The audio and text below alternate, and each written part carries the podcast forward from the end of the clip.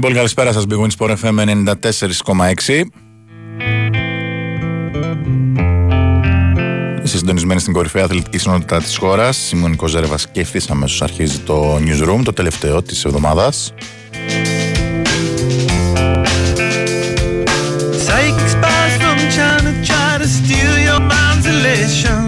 And little guys Με χάρη Χριστόβουλου στην μουσική και τεχνική υποστήριξη της εκπομπής Κωνσταντίνα Πανούτσου, Μαριάν Καραδίμα στη δημοσιογραφική επιμέλεια what's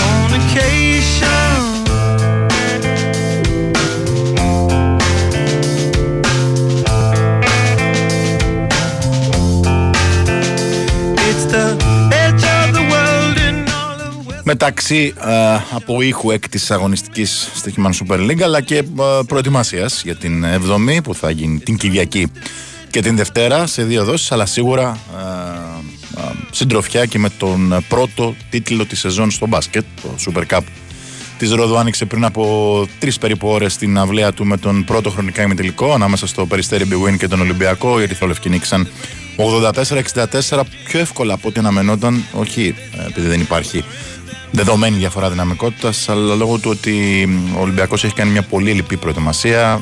Ε, Ήδη κάποιοι παίχτε του ε, μόλις μπήκαν στι προπονήσεις, όπως ο Φάλ για παράδειγμα. Έχει εκτός τους Μπραζδέκη και Μακίσικ λόγω και του κανονισμού των ε, ξένων.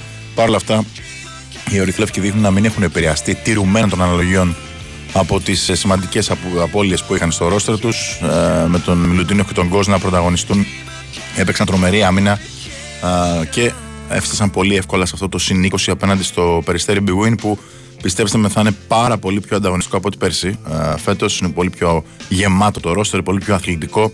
Σήμερα όμως έπεσαν σε έναν καταπληκτικό ε, Ολυμπιακό, ο οποίος πήρε την πρόκριση για τον τελικό και περιμένει αντίπαλο από τον δεύτερο ημιτελικό που θα αρχίσει στις 8.30 Ο Παναθηναϊκός θα παίξει με τον ε, ΠΑΟΚ. Παναθηναϊκός με αρκετά προβλήματα και αυτός έχασε τον Μίτογλου χθες. Ε, δεν θα παίξει ούτε ο Παπαπέτρου οριστικά. Είναι εκτός από επιλογή ε, ο Μπαλτσερόφσκι. Ακούσουμε σε λίγο τον Μάκη Δουβάλη με τα πρώτα στοιχεία του ημιτελικού ανάμεσα στον Πάο και στον Παναθηναϊκό. Η λογική λέει ότι αύριο στις 8.30 θα έχουμε το πρώτο από τα πολλά αιώνια ντέρμπι στο μπάσκετ. And Alderon's not far away, it's Californication.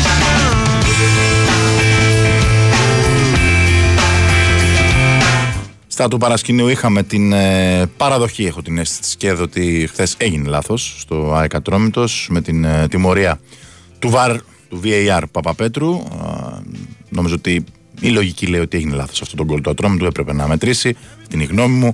Αλλά νομίζω ότι και από τη στιγμή που ο άνθρωπος τιμωρείται με τις πληροφορίες να κάνουν λόγο ότι έβαλε λάθος την γραμμή, ε, είναι μια παραδοχή ότι χθες έγιναν λάθη στο παιχνίδι ΑΕΚ Ατρόμητος. Ο Παπαπέτρου δεν θα σφρίξει στο Ατρόμητος Αστέρας Τρίπολης. Ο Ατρόμητος, ο οποίος διαμαρτύρεται με επιστολές, κάνει λόγο για ηθική δικαίωση και στην θέση του θα σφρίξει ο κύριος Κορτσίλας.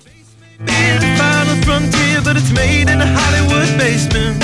In Cobain, can you hear? Πάμε όμως να αρχίσουμε με τα ρεπορτάζ, καθώς θα έχουμε και αρκετές συνδέσεις με την Ρόδο για να παρακολουθήσουμε την εξέλιξη του δεύτερου ημιτελικού του Super Cup. Α, Σε φταί με Γιώργο Τσακίρη η ΑΕΚ συνέχισε α, νικηφόρα, πολύ πιο δύσκολα από ό,τι, όχι αναμενόταν θα πω εγώ, αλλά από ό,τι έδειχνε η εικόνα της στο πρώτο ημίχρονο που νομίζω ότι αν ήταν λίγο πιο ψύχρεμη και εύστοχη θα έχει καθαρίσει πολύ νωρίτερα και θα είχαμε αποφύγει και Γιώργο μου όλη αυτή την κουβέντα που γίνεται. Χαίρετε. Έτσι, έτσι ακριβώς, έτσι ακριβώς.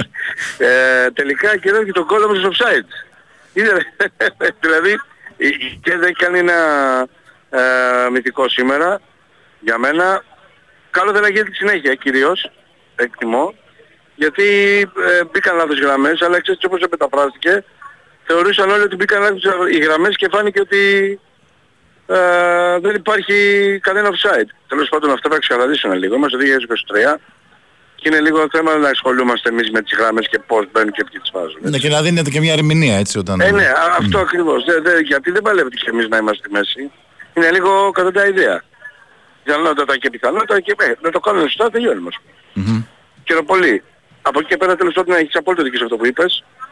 Ε, η ΑΕΚ έκανε χθες, ε, μεν έβγαλε την υποχρέωση, με πολύ όμως ε, κόπο και υδρότα στο δεύτερο μισό της ανα... στο τρίτο βασικά κομμάτι της αναμέτρησης, γιατί μετά το 60 έσβησε η επιθυμία και η, Γιώργο μου, θα η μου, εκδήλωση επίθεσης. Για πες μου. θα μου βάλεις σε παρακαλώ μια άνω τελεία, γιατί έχουμε μια Ναι, ναι. σημαντική είδηση ε, που θα μας μεταφέρει ο Διονύσης Δεσίλας. Αφορά το ΆΚΑ, έχω την αίσθηση. Χαίρετε. Γεια σου Νικό. Χαίρετε, χαίρετε. Λοιπόν, κλείνει το ΆΚΑ. Όπα. Λόγω στατικότητας του στεγάστρου Καλατράβα. Υπάρχει ήδη ανακοίνωση επίσημη. Ε, διαπιστώθηκε πρόβλημα έπειτα από μελέτη του ΤΑΙΠΕΔ. Αναφ... Κλείνει το ΆΚΑ λόγω προβλήματος στο στέγαστρο και το ποδηλατοδρόμιο. Υπάρχει μια σύσκεψη που γίνεται τώρα στο γραφείο του Πρωθυπουργού και θε- αν θες να διαβάσω την ανακοίνωση που Βεβαίως, βγάλει το ΆΚΑ βεβαίως, βεβαίως. στο πλαίσιο σύμβασης μεταξύ του Υπουργείου Αθλητισμού, του ΟΑΚΑ και του ΤΑΙΠΕΔ για το έργο ανακαίνιση Ολυμπιακού Αθλητικού Κέντρου Αθηνών, παρελήφθη μελέτη για την εκτεταμένη επιθεώρηση των μεταλλικών κατασκευών Καλατράβα και των πολυκαρβονικών των στεγάστρων των εγκαταστάσεων του ΆΚΑ. Στη μελέτη αναφέρονται ότι οι μεταλλικές κατασκευές του στεγάστρου του κεντρικού σταδίου και του ποδηλατοδρομίου δεν ανταποκρίνονται σε κανονιστικά επιτρεπόμενα επίπεδα στατικής επάρκειας. Με βάση τα παραπάνω και με αίσθημα ευθύνης αναστέλλεται από σήμερα κάθε αθλητική και πολιτιστική δραστηριότητα στο κεντρικό στάδιο και στο ποδηλατοδρόμιο. Θα ακολουθήσει τάχιστα και δεύτερη μελέτη προκειμένου να ερευνηθούν διεξοδικότερα και να επιβεβαιωθούν ή όχι τα στοιχεία της σημερινής μελέτης. Συμμεριζόμαστε την αναστάτωση στην αθλητική οικογένεια, όμως είναι κατανοητό ότι πρέπει να λειτουργήσουμε με μοναδικό γνώμονα την ασφάλεια αθλητών, αθλουμένων και φιλάθλων. Θυμίζω ότι φέτος στο ΆΚΑ έχουν βρεθεί περίπου 120.000 άνθρωποι Ναι. σε δύο παιχνίδια του Παναθηναϊκού στην Ευρώπη. Ε, και Πάλι καλά να είναι λέμε. μια είδηση βόμβα. Ναι, πάλι καλά να λέμε ότι δεν έγινε κάτι. Τώρα καλά, εννοείται, το συζητάς. Τρομερό. Το μεταφέρουμε και βλέπουμε τώρα ε, τι, τι μελγενέστε. Μμμ. Θυμίζω 26 Οκτωβρίου ε, Παναθηναϊκός Ρεν ε, Ναι, κανονικά, για το Τώρα. Europa League, έτσι. ναι, όπως το λες. Ε, δεν ξέρω τι, τι μελγενέστε τώρα με το στάδιο. Θα δούμε. Πάντως τώρα κλείνει. Ε, υπάρχει σχετική ανασκήνωση. Λίγο θα τη διαβάσετε και στο site του Sport FM. του Big Wings Sport FM. Και επειδή είναι φρέσκο δεν ξέρουμε τι θα χρειαστεί και πόσο καιρό Ναι, θα ναι, χρειαστεί. εξάλλου έτσι, υπάρχει ναι. μια σύσκεψη τώρα που γίνεται Ναι, στο ναι. Πρωθυπουργικό Γραφείο. Είναι πολύ σοβαρό Τι ζήτημα συζητάμε τώρα. Τι και συζητάμε. βλέπουμε. Μάλιστα. Ωραία. Ιωνίση Δεσίλας, ευχαριστώ πολύ. Να είσαι καλά. Λοιπόν, αυτά ε, με την είδηση. ε, Βόμβα θα πω εγώ έτσι, γιατί από τη στιγμή που ε, μπαίνουν με κίνδυνα τόσος κόσμος σε δύο παιχνίδια και ίσως και παλιότερα θα πω εγώ, αλλά τέλος πάντων. Ελλάδα. Γιώργο, συγγνώμη, αλλά καταλαβαίνεις έτσι. Χάλια αργά παρά ποτέ λέει. Ναι, πάλι καλά, αφού δεν είχε γίνει κάτι Ε, βέβαια. άλλο. Ε, ναι, βέβαια. Γιατί καταλαβαίνεις ότι αυτό είχαμε τώρα δράμα, τρελό δράμα να είχαμε. Εννοείται, εννοείται. Όπως θα είχαμε δράμα ξαναλέω, αν δεν ξεκαθαριζόταν και αυτό με την κέρδη με τα, με τα offside. Είμαστε σε πάρα πολύ ψηλούς ε, ρυθμούς και πρέπει και δεν τα ξεκαθαρίζει αυτά. Και ευτυχώς που ε, ξεκαθαρίζεται ότι θα ήταν offside αν ήταν γραμμές ακόμα πιο σωστές. Τέλος πάντων, εγώ επαναλαμβάνω ότι συμφωνώ με σένα. Η ΑΕΚ έπρεπε να έχει τελειώσει το μάτι στο πρώτο ε, 50-60 λεπτά τώρα της αναμέτρησης που ήταν ε, Ναι, η ένα εικόνα από τα ήταν για καλύτερα 3-4-0 παιχνίδια. έτσι. Ναι. Ναι, ήταν ένα από τα καλύτερα της παιχνίδια. Έκανε απίστευτες ε, ευκαιρίες, δεν επέτρεψε τον αντίπαλο επί της ουσίας να σκεφτεί να απειλήσει. Δέχτηκε ένα, μια υποψία φάσης στο 60, με, όχι φάσεις, σουτ που πήγε στα πουλιά και δεν, όσο δεν το τελείωνε το μάτς τόσο και βέβαια υπήρχε ε, η δυνατότητα στον ατόμο να αντιδράσει που το κατάφερε. Ε, είναι πολύ σημαντικό το γεγονός ότι ο Δικέφαλος κατάφερε να πάλι με 10 παίχτες και με ελάχιστο χρόνο στη διάθεσή του να πάρει το μάτς. Πάρα πολύ μεγάλη ε, ψυχολογική τόπα αυτή η νίκη όπως ήρθε. Το ίδιο θα γινόταν με έρχοντα 4-0. Αλλά εφόσον δεν 4-0 είναι πολύ σημαντικό να κερδίσεις 2-1 να κάνεις την τρίτη σας νίκη και να βγάζεις γιατί νομίζω ότι το ξεχνάμε λίγο αλλά είχε προηγηθεί ένα πρόγραμμα πάρα πολύ δύσκολο βουνό για την ΑΕΚ. ναι, το οποίο μετά το 60 και μετά φάνηκε ότι επηρεάζει, ναι. Ε, βέβαια, ε, βέβαια, λογικό είναι. Δεν πήρε τίποτα η ΑΕΚ από τις αλλαγές της. Αν υπάρχει κάτι ανησυχητικό για μένα αυτό είναι σε ό,τι αφορά τον το ματς, αλλά οκ, δεν γίνεται και συνέχεια να παίρνεις. Λογικό είναι. Ε, και μπορεί εύκολα εύκολα τώρα και με έχοντας ξεκουράσει παίχτες, γιατί ήταν και αυτό ένα πολύ σημαντικό κομμάτι. Η ΑΕΚ έπαιξε με 8 στους 11 νέα πρόσωπα και ταυτόχρονα κατάφερε να ξεκουράσει εντελώς και τον Μουκουντή που επέστρεψε και ήταν στον πάγκο και τον Γκαρσία και τον Πινέδα που δεν ήταν καν αποστολή για να μπορέσει να τους έχει και το Σιμάνσκι ε, για να μπω το Ρότα πολλούς τέλος πάντων για να μπορέσει να τους έχει διαθέσιμους για τα παιχνίδια με τον Όφη και τον Άγιαξ ε, και να έχει την καλύτερη δυνατή ενδεκάδα της για αυτά τα μάτια γιατί στόχος και επιδίωξη της ΑΕΚ εννοείται είναι να πάει στην επόμενη διακοπή τελειώνει θυμίζω τις υποχρεώσεις μετά τον Όφη και τον Άγιαξ ε, με τον Πανετολικό εντός την Κυριακή 8 Οκτωβρίου των εκλογών ε, που είναι ξαναβολής αναμέτρηση.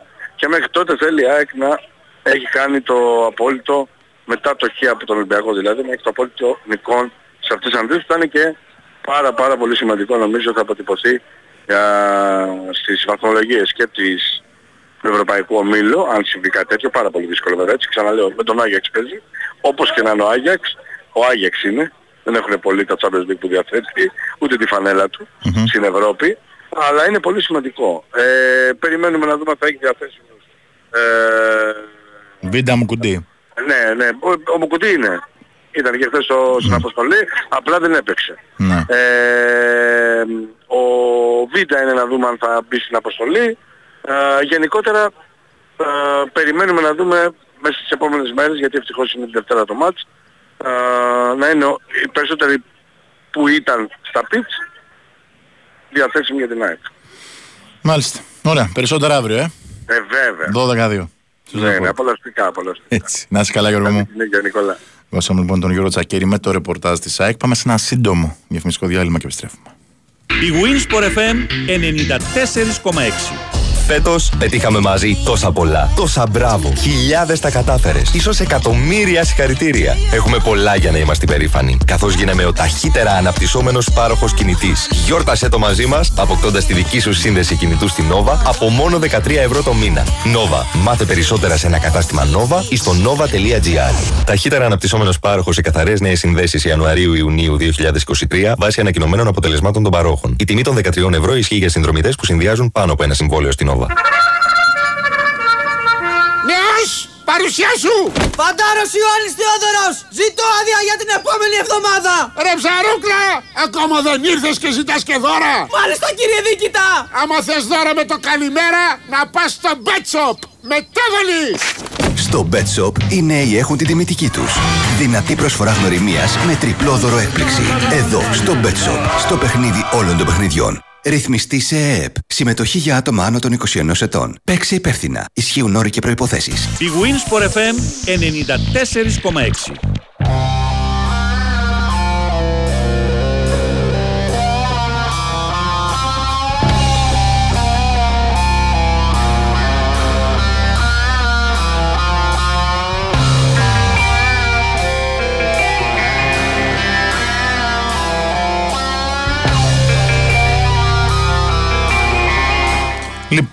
Παιδιά, ρωτάτε, λογικό είναι να ρωτάτε, ε, αλλά και εμείς δεν μπορούμε τώρα να ξέρουμε αν ε, θα λυθεί το πρόβλημα με το ΑΚΑ μέχρι τις 26 Οκτωβρίου, που είναι προγραμματισμένο το παιχνίδι του Παναθηναϊκού με τη Ρέαν για την τρίτη αγωνιστική της φάσης των ομίλων του Europa League. Ε, Ιδάλω, νομίζω ότι η λύση θα είναι λεωφόρος αυτή την αίσθηση. Έχω, δεν, ε, δεν μπορεί να γίνει κάτι διαφορετικό, αλλά ας περιμένουμε. Ε, μεσολαβεί ένας μήνας μέχρι τότε να δούμε τι ε, πρέπει να γίνει, ποιες εργασίες θα χρειαστούν και αν ε, μπορούν να γίνουν μέσα σε αυτό το χρονικό διάστημα.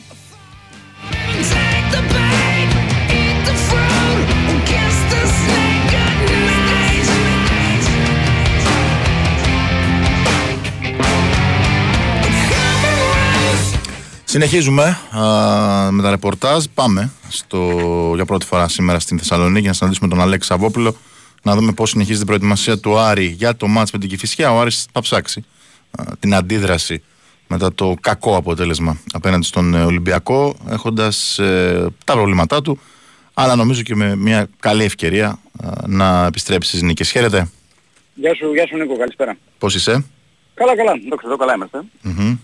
Ναι, είναι ε, από αυτά τα μάτια του, που πρέπει να τα πάρεις αν θέλεις να είσαι κοντά στους στόχους σου. Νομίζω ότι ξεκάθαρα ο Άρης πρέπει να στοχεύσει το τρίποντο. Με τον ένα ή τον άλλο τρόπο ε, να πάρει αυτό το παιχνίδι και από εκεί και πέρα να πάει με ηρεμία στη διακοπή, μια ευεργετική διακοπή για τον Άρη, για τον Άκη Μάντζη, ο οποίος έχει προγραμματίσει ε, πριν μια εβδομάδα να πάει α, η αποστολή ένα και το πιθανότητα στην Τολεμαΐδα από ό,τι αντιλαμβάνομαι εδώ κοντά δηλαδή, στην, ε, στη Θεσσαλονίκη για να κλειστεί έτσι για περίπου μια εβδομάδα και να δουλέψει σε πολλά πράγματα που θέλει ο προπονητής του Άρη. Και θα ήθελε φυσικά όλο αυτό να το κάνει έχοντας πάρει και αυτό το τρίποντο για να παραμείνει και κοντά ε, στην, στην τετράδα του, του πρωταθλήματος και ε, να αξιοποιήσει, να συνεχίσει να αξιοποιεί την έδρα της. Γιατί μέχρι στιγμής ο Άρης ε, την, την έδρα του την αξιοποιεί και στην Ευρώπη αλλά και στα παιχνίδια πρωταθλήματος. Ε, τα, τα θέματα που αντιμετωπίζει ο προπονητής είναι πολύ γνωστά. Έχει μια επιστροφή του Τζούρασεφ, ο οποίος ξεπεράσει το πρόβλημα στη μέση. Βέβαια δεν ξέρω αν θα, θα είναι σε θέση να παίξει και από την αρχή. Νομίζω λίγο δύσκολο γιατί έχασε κανένα δεκαήμερο, άρα δεν τον βλέπω να τον υπολογίσει για το βασικό σχήμα. Έχει ιδέα με τον Μπράμπετς στο, στο κέντρο της άμυνας. Ο, ο Τσέπης νομίζω δεν θα παίξει. Ναι, θα, θα προφυλακεί. έχει αυτή την κάκωση. Ε.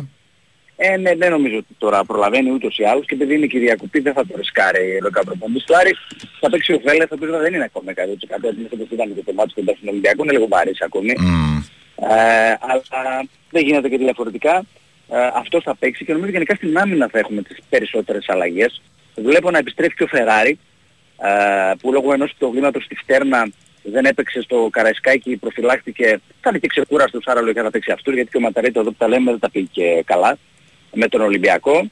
Ε, θα παίξει δηλαδή ο Φεράρι και βλέπω να παίζει ο Ντουμπάτζο να γυρίζει ξανά στη φυσική του θέση και να μένει στον πάγκο Μοντόγια ε, στο δεξιά του Δηλαδή οι τρεις από τους πέντε της άμενας λογικά θα είναι νέα πρόσωπα την, ε, την Κυριακή. Ε, τώρα από τη μέση και μπροστά εκτός από τον Φερστράτε και τον Νταρίντα, το δίδυμο αυτό που φαίνεται ότι πολύ δύσκολο θα σπάει μέσα στη, στη σεζόν, ο προβληματισμός του προπονητή του Άρη είναι ποιον θα χρησιμοποιήσει ως τρίτο χαφ γιατί είναι ένα άλλο μάτς αυτό με την Κηφισιά. Ο Άρης ε, θα πρέπει να αναπροσαρμόσει λίγο την τακτική του. Θα χρειαστεί ένα παίκτη πιο παραγωγικό. Τώρα θα είναι ο, ο Πάρδο, θα βάλει και ένα εξαιρετικό γκολ και είναι υποψήφιο για γκολ της έκτης αγωνιστικής. Ένα αυτά υποψήφια. Ε, όσο αντέξει, ε, θα είναι ο Σαμόρα.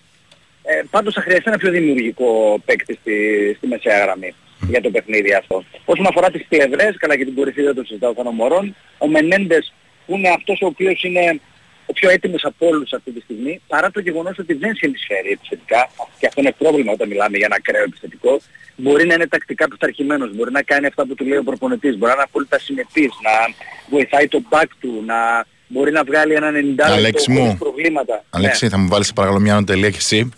Γιατί Παρακαλώ. έχουμε μια εξέλιξη μ, άμεσα μ, εξαρτημένη, να το πω έτσι, με αυτό που έγινε στο ΆΚΑ. Ο Τάσος Νικολογιάννης είναι μαζί μας για να μας ενημερώσει. Χαίρετε. Ναι, γεια σας. Ε, να πω κάτι ότι ε, φυσικά και είναι ενήμερος του Παναγενικού για το τι έχει συμβεί με το ΆΚΑ. Μμμ. Ε, με την, ε, την ανακοίνωση του ΆΚΑ που ουσιαστικά κλείνει. Όπως καταλαβαίνετε εκεί δεν μπορεί να δώσει. Αν επιβεβαιωθεί αυτό που πιθανότατα θα επιβεβαιωθεί δεν μπορεί να δώσει τα επόμενα ευρωπαϊκά παιχνίδια με τη Ριάννη και τη Μακάμπι Χάιφα.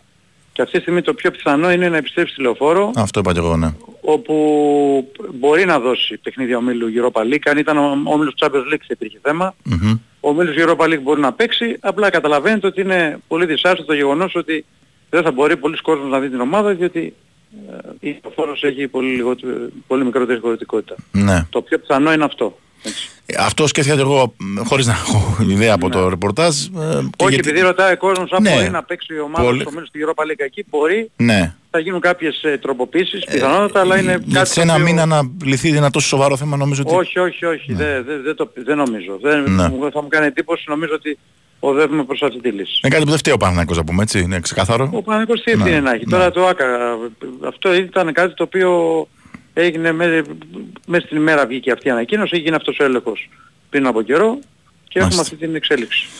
Πάλι καλά θα πω εγώ. Ο Παναγικός έδωσε χρήματα, τόσα χρήματα στον Ναι, αγωνιστικό χώρο και όπως καταλαβαίνεις ε, Νίκο πάνε στο, Στο βρόντο. στο κουβά. Μμμ. Εγώ θα πω πάλι καλά. Που δεν είχαμε τίποτα Ναι χειρότερο. καλά εντάξει δεν το συζητάω. Από τη στιγμή που υπάρχει θέμα βέβαια δεν το συζητάω. Εντάξει, Τάσο θα τα πούμε σε λίγο.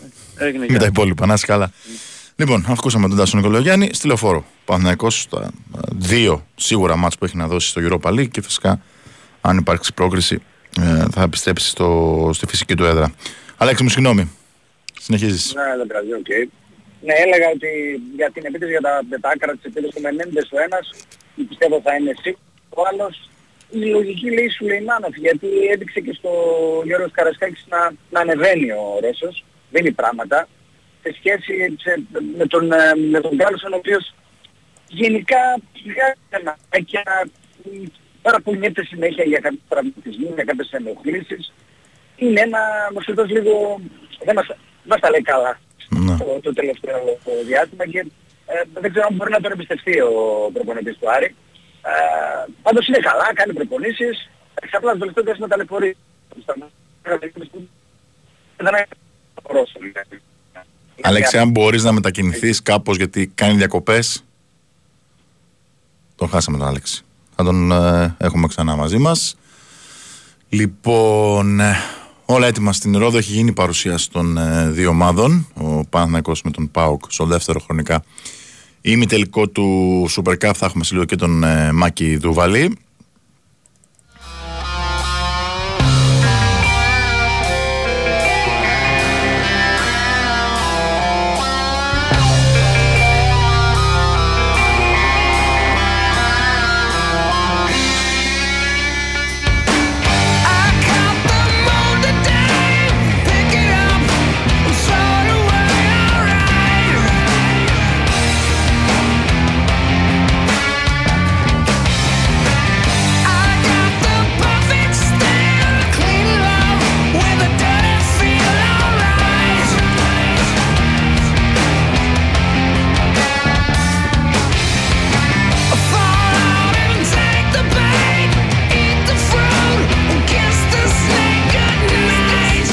Λοιπόν, ε, ξανά στον Αλέξη Σαββόπουλο για να ολοκληρώσει. Έλα, φιλέ. Φοβερό το πρόβλημα αυτό με τη γίνεται τηλεφωνία, δεν ξέρω τι γίνεται. Όλο και χειροτερεύει. Και, και προχθές το Βάιο είχα θέμα. δεν Όλο ξέρω. και χειροτερεύει, Και να, άστο. και να πω ότι μένω για καμιά χαβούζα, πάει και έρχεται. ναι, καλαμαριά μένουμε. Λοιπόν, Δηλαδή, νομίζω, τώρα, νομίζω ότι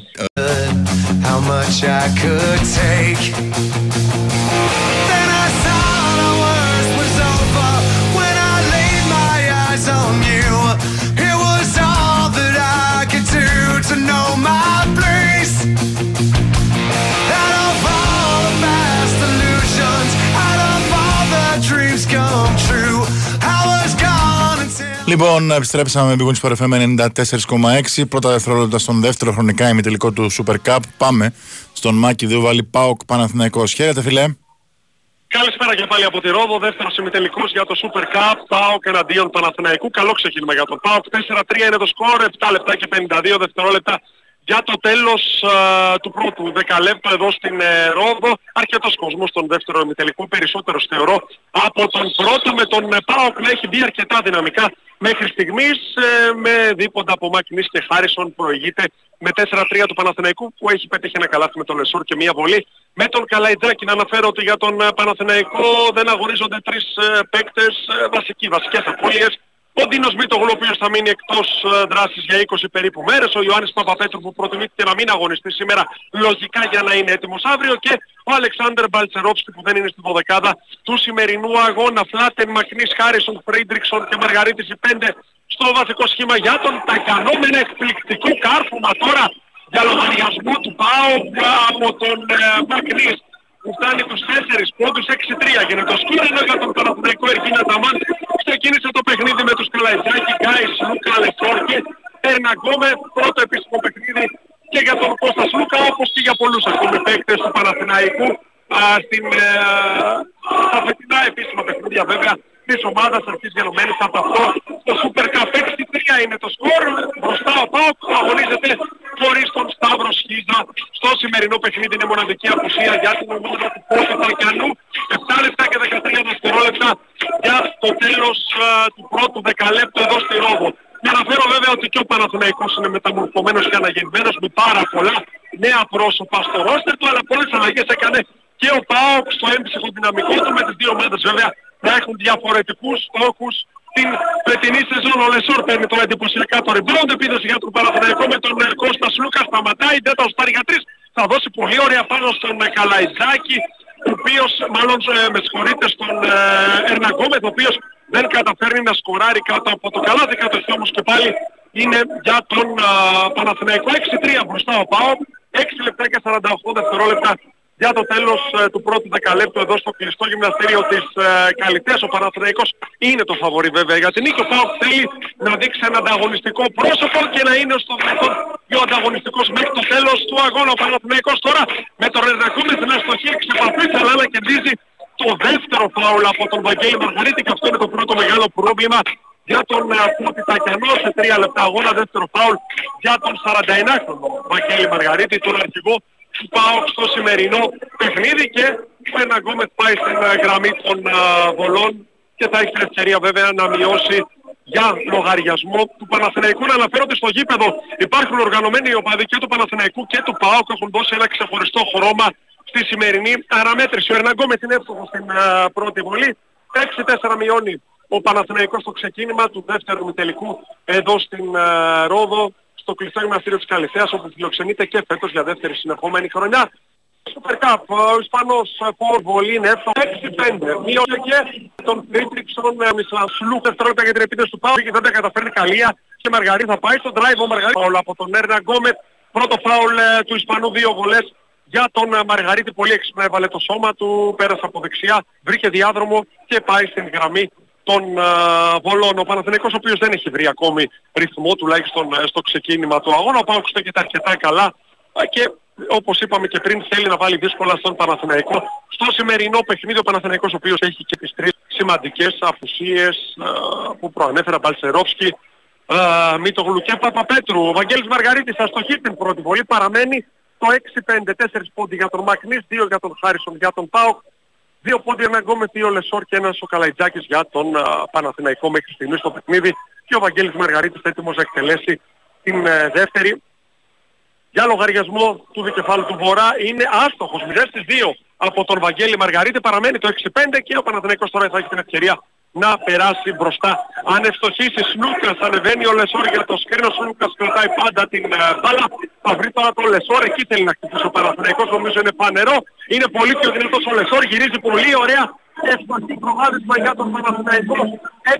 6-7 γίνεται το σκορ για τους uh, πράσινους. Πολύ όμορφη ενέργεια από τον uh, Λεσόρ. Ο οποίος και την προηγούμενη εβδομάδα ήταν uh, κορυφαίος και MVP στο τουρνουά Νιγκάλης εδώ στην uh, Ρόδο από τους παίκτες που ξεχώρισαν για λογαριασμό της ομάδας Περσίνα Ταμάν. Η κατοχή περνάει και πάλι στον Παναθηναϊκό ενώ Φώτης Τακιανός θα κάνει την uh, πρώτη αλλαγή τώρα.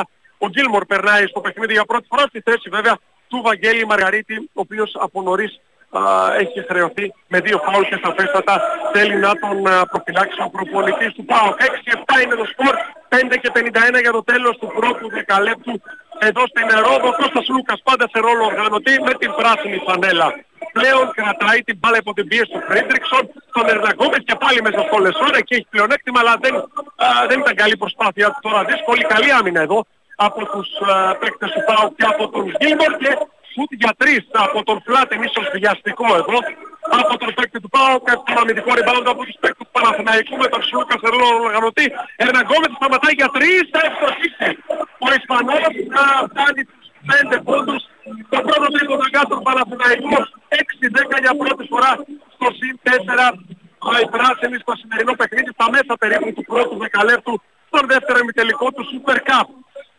Παραλίγο να γίνει το λάθος και θα γίνει το λάθος από τους παίκτες του ΠΑΟΚ, από τον Φάρισον συγκεκριμένα, πολύ καλή άμυνα στην προκειμένη περίπτωση από τους παίκτες του Παναθηναϊκού και βλέποντας την ομάδα του να μην λειτουργεί καλά στο τελευταίο δίλεπτο, Φώτης Πακενός καλεί το πρώτο time out, 6-10 είναι το σκορ, προηγεί το Παναθηναϊκός, 5 λεπτά και 2 δευτερόλεπτα για το τέλος του πρώτου δεκαλέπτου εδώ στη Ρόδο. Ωραία, Μάκη, σε ευχαριστώ πολύ. Πάρε μια ανάσα. Θα είμαστε σε λίγο α, ξανά α, κοντά σου. Ο Παναθηναϊκός προηγείται με 16 στο πρώτο πεντάλεπτο. Πάμε μια βόλτα όμως τώρα να δούμε τι μας περιμένει φέτος σε μία από τις πιο αγαπημένες αθλητικές διοργανώσεις. Η Μεσσηνία φοράει για 11η φορά τα αθλητικά της και σας περιμένει στις 13 με 15 Οκτωβρίου για να δοκιμάσετε τις ικανότητές σας σε σπόρο όλων των ειδών.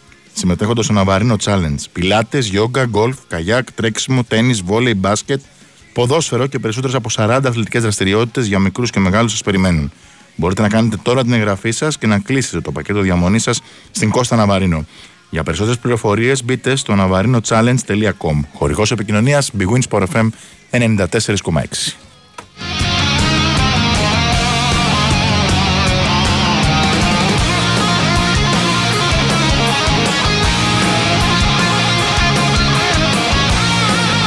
Θα επιστρέψουμε σε λίγο α, και στην Ρόδο αλλά και στα ρεπορτάζ. Ε, πριν από αυτό, ε,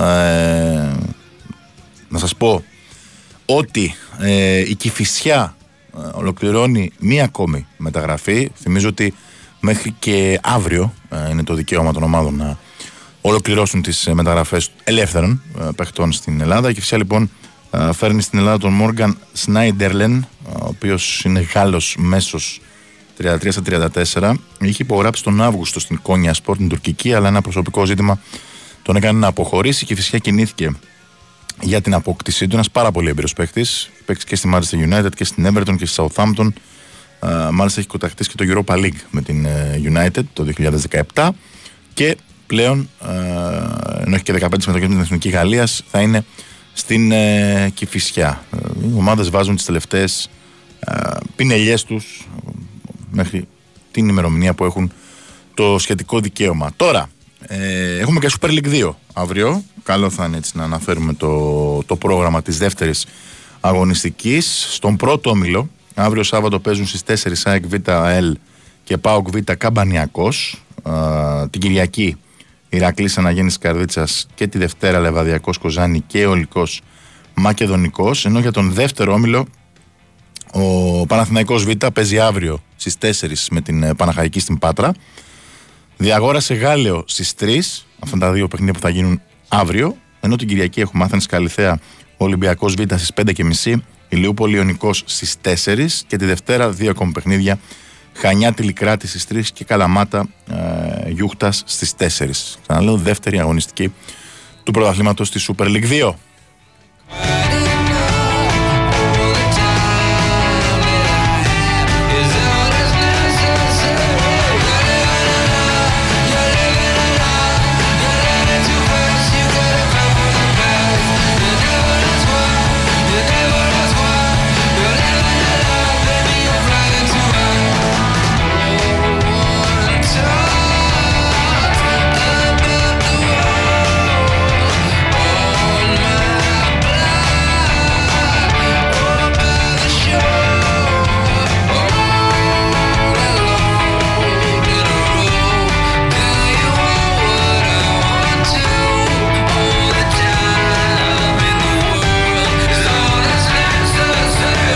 Λοιπόν, 19 είναι το σκορ υπέρ του Παναθηναϊκού στον ε, ημιτελικό του Super Cup. Πάμε ξανά ε, για τα υπόλοιπα μετά το ρεπορτάζ του Παναθηναϊκού ασφαλώς η είδηση της ημέρας που αφορά το ρεπορτάζ είναι αυτή με το κλείσιμο του ΟΑΚΑ και την όπως να δείχνουν επιστροφή του Παναθηναϊκού στη λεωφόρο για τα παιχνίδια του Europa League. Τάσος Νικολογιάννης μαζί μας για να δούμε πώς α, ο Παναθηναϊκός άρχισε την προετοιμασία του για το πολύ σπουδαίο μάτι της Κυριακής με τον ΠΑΟΚ στο γήπεδο της λεωφόρου. Χαίρετε ξανά. Γεια σου Νίκο, τα είπαμε και πριν. Mm-hmm. Εγώ να σου πω ότι μιλάμε μια τερομερή προχειρότητα. Δεν το συζητάμε. Αυτό που έχεις πει σήμερα. Μιλάμε για πλήρη ανευθυνότητα της διοίκησης του ΆΚΑ, κατά την ταπεινή μου άποψη. Και, Ασφαλώς. Ασφαλώς. Ε, αυτό δεν είναι τώρα ε, πεξεγέλας, ούτε είναι αστείο. Είναι ανθρώπινες ζωές. Ε, ακριβώς. Ε, βγήκε αυτή η ανακοίνωση σήμερα. Η αρχική μελέτη λέει αυτό.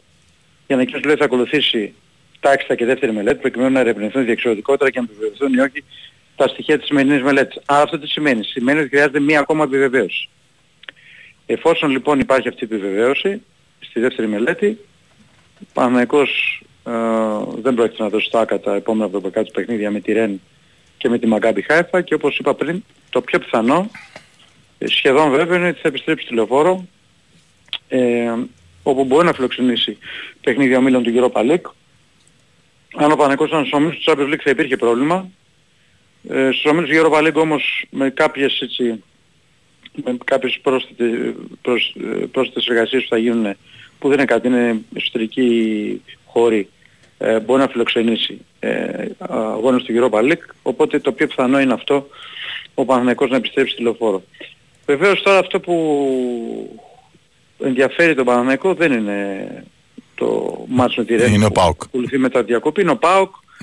Δεν ε, στέκονται καν στο χθεσινό παιχνίδι, πάει πέρασε, ούτε από χθες το βράδυ νομίζω ότι όλο το μυαλό είναι στο παιχνίδι με τον ΠΑΟΚ. Ξέρουν πάρα πολύ καλά ότι έχουν να αντιμετωπίσουν μια πάρα πάρα πολύ καλή ομάδα που είναι σε πάρα πολύ καλή κατάσταση. Μια ομάδα η οποία έχει τη σφαγίδα του Λουτσέσκου, παίζει πολύ καλή ε, άμυνα, ε, είναι πολύ καλή στο δημιουργικό κομμάτι. Το βλέπουμε με την άνεση με την οποία κερδίζει είτε εντός είτε εκτός έδρας. Πήγε έβαλε 3 γκολ στα Γιάννα και σε 3-0 το Βόλο, 4-0 πώς τον κέρδισε. Τέλος πάντων η ουσία είναι ότι ο Πάοκ εκτός όλων των άλλων έχει τρία, τρία, τρία συνεχόμενες, τρία συνεχόμενα μάτια τηλεφόρο όπου δεν έχει χάσει πέσει έτσι. Σε μια χρονιά που ο Παναγικός έκανε πρωταθλητισμό. Αυτό θέλω να σου πω. Τον δυσκολεύει πιο πολύ στη λεωφόρο παρά στη Τουμπά. Ναι, πέρσι αυτό έγινε. Mm. Ε, η μία ήττα προκάλεσε ε, την αρχή της μείωσης ε, της διαφοράς από τους διώκτες γιατί με, ήταν το 0-3 από τον Μπάουξ στη λεωφόρο αμέσως μετά ακολούθησε και ήττα στον, ε, από τον Αστέρα στην Τρίπολη με ένα 0 και άρχισε να μειώνει ε, τη διαφορά. Η δεύτερη μη νίκη που ήταν η Σοπαλία ουσιαστικά στέρισε από τον Παναγενικό το πρωτάθλημα. Γιατί το λέω αυτό. Το λέω γιατί ήταν ε, δύο αγωνιστικές πριν από το τέλος. Ο Παναγενικός έπαιζε με τον Πάουξ στη λεωφόρο, η ΑΕΚ έπαιζε αν δεν κάνω λάθος με τον Ολυμπιακό στο, στη Φιλαδέλφια. Αν ο Παναγενικός κέρδιζε ε, θα ένα βαντάζ δύο βαθμών από την ΑΕΚ, δεν θα πήγαινε ισόβαθμο με την ΑΕΚ στο Καρεσκάκης και θα είχε μαζί του και την ισοπαλία, ναι. να παίρνει δηλαδή ισοπαλία στο Καρεσκάκης για να πάρει την νίκη με τον άλλο τελευταίο αγωνιστική και να πάρει το πρωτάθλημα. Άρα μιλάμε ότι ο ΠΑΟΚ έχει κάνει ζημιά στον Παναθηναϊκό πέρσι, μεγάλη, συν και το ματς Κυπέλλου, το οποίο, okay, okay, εντάξει, εκεί είχε χάσει 2-0 ο Παναθηναϊκός στο πρώτο ματς, προηγήθηκε ένα 0 νωρίς, αλλά και πάλι δεν καταφέρει να κερδίσει. Αλλά τρία παιχνίδια ο Παναθηναϊκός δεν έχει καταφέρει να κερδίσει τον ΠΑΟΚ και τον βρίσκει σε πολύ καλή κατάσταση. Όλα αυτά φυσικά και έχουν ε, ε, τα υπολογίζουν πάρα πολύ στον Παναθηναϊκό και ο Γιοβάνοβιτς είναι το ότι η ομάδα όπως και να το κάνουμε έχει μία κόπωση από τα συνεχόμενα παιχνίδια μεγάλης έντασης. Έχουμε πει ότι το πρόγραμμα είναι πάρα πολύ απαιτητικό όσο για καμία άλλη μεγάλη ομάδα διότι είναι Βιγιαρεάλ, κατά σειρά ΑΕΚ, Τρίπολη, ΠΑΟΚ και Ολυμπιακός φυσικά ακολουθεί μετά τη διακοπή ενδιάμεσο Παναγικός θα παίξουν τον Ανδρόμητο όσο να αναβληθούν παιχνίδια για το πρωτάθλημα μετά τη Μακάπη Χάιπα. Ε, σήμερα ουσιαστικά ξεκίνησε αυτή η μήνυ προετοιμασία, αλλά τι προετοιμασία, τώρα αποθεραπεία ναι, ναι. για αυτούς που έπαιξαν και αύριο τακτική και στημένα για όλους τους παίκτες. Να ρωτήσω κάτι εγώ, ε, συγγνώμη στη διακόπτω. Ναι. Μπορεί να το ναι. έχετε πει, αλλά δεν το έχω ακούσει. Γιατί δεν έπαιξε και ο Παναθηναϊκός Δευτέρα; Κοίτα, εκεί είναι νομίζω μια απόφαση του Παναθηναϊκού, ο οποίος δεν θέλει ε, να βάζει ε, τόσο κοντά παιχνίδια Δευτέρα Πέμπτη. Ναι. Προτιμάει να είναι Κυριακή Πέμπτη.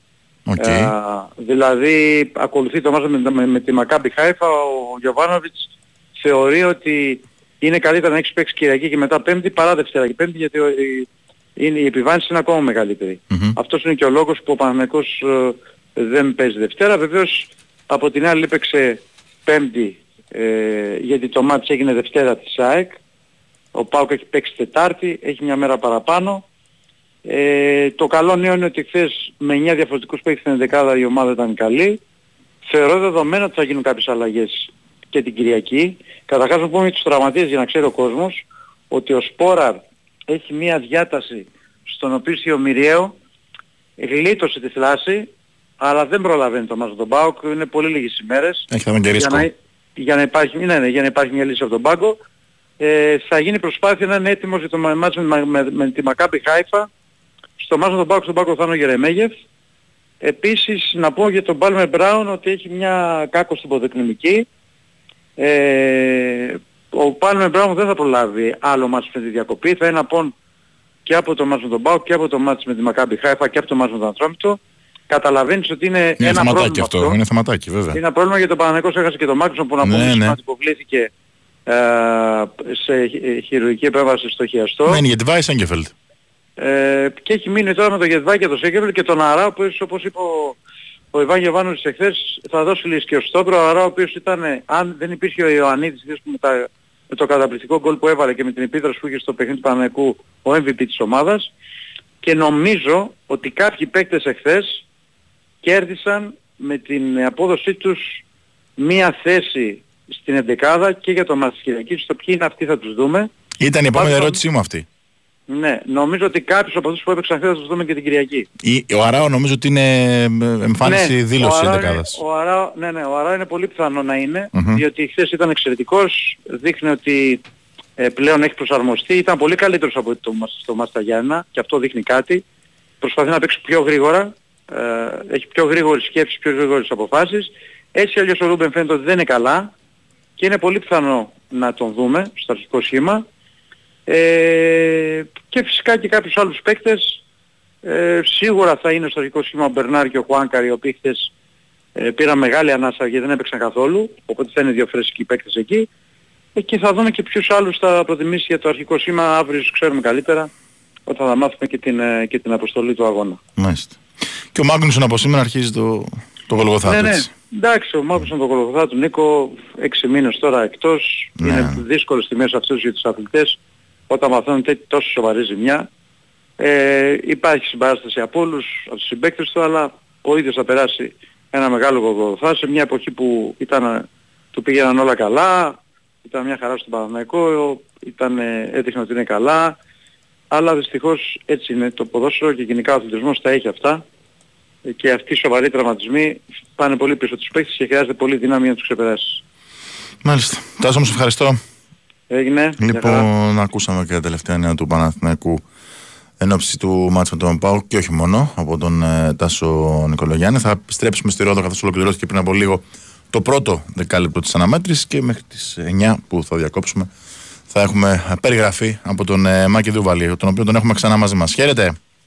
Έχουμε αποτέλεσμα πρώτου δεκαλέπτου εδώ στην Ρόδο. ΠΑΟΚ Παναθηναϊκός 18-22 με τον ΠΑΟΚ να είναι αρκετά ανταγωνιστικός απέναντι στον Παναθηναϊκό που προηγήθηκε και με συν 5 ήταν ε, η μεγαλύτερη τιμή που πήρε στο πρώτο δεκάλεπτο απέναντι στον ΠΑΟΚ ο οποίος ε, παρουσίαζε ένα καλό πρόσωπο χάρη κυρίως στην εξαιρετική παρουσία του Μακνίς που έχει πετύχει 9 πόντους. Ο Λεσόρ είναι πρώτος σκόρερ.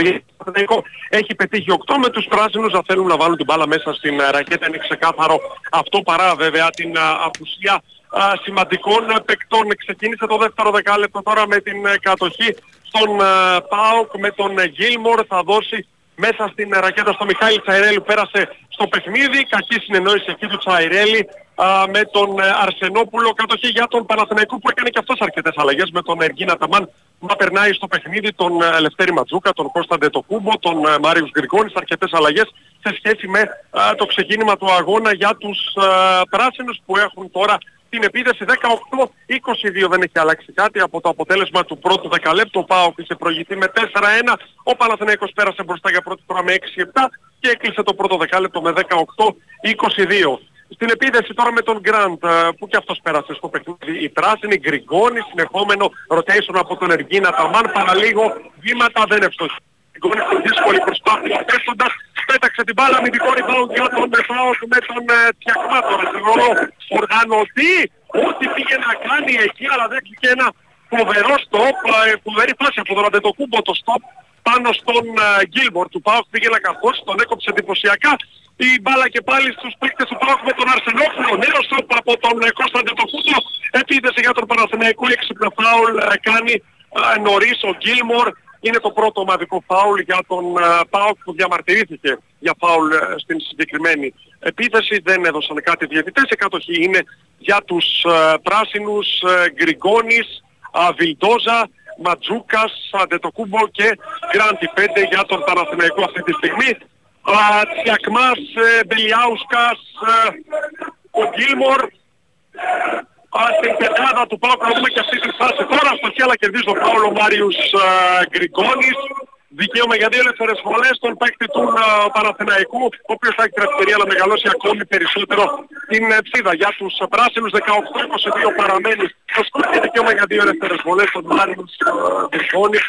Έχω τους κομματινείς για τον Πάο πολλές ώρες για τον Παναθηναϊκό η πρώτη σκόρερ μέχρι στιγμής των δύο ομάδων στο σημερινό δεύτερο ημιτελικό του Super Cup. Ο Γκριγκόνης είναι εύστοχος στην πρώτη βολή. Παίρνει τον πρώτο του πόντο ο Μάριος Γκριγκόνης 18-23 για τον Παναθηναϊκό, ο οποίος ψάχνει να βρει το ρυθμό που θέλει για να ξεφύγει στο σπορ και να κάνει πιο εύκολο το έργο του. Στη συνέχεια ο Πάοκ ανταποκρίνεται καλά μέχρι στιγμής. Ο Γκριγκόνης αστοχή αμυντικό rebound από τον Νίκο Αρσενόπουλο και ο Τσακμάς σε ρόλο οργανωτή για τον δικέφαλο του που ανεβαίνει ο Γκίλμορ για το screen. Η μπάλα θα πάει και πάλι στον Νίκο Αρσενόπουλο υπό την πίεση του Γκραντ. Γίνεται τα σκρίνο Μπελιάουσκα, σταματάει για τρεις μόνος του. Αδράνει η αστράμινα του Παναθηναϊκού, δεν τιμωρεί ο Μπελιάουσκα στον Παναθηναϊκό. Με την πάνω από τον Αντετοκούμπο, νέα επίθεση για τον uh, Παναθηναϊκό τώρα.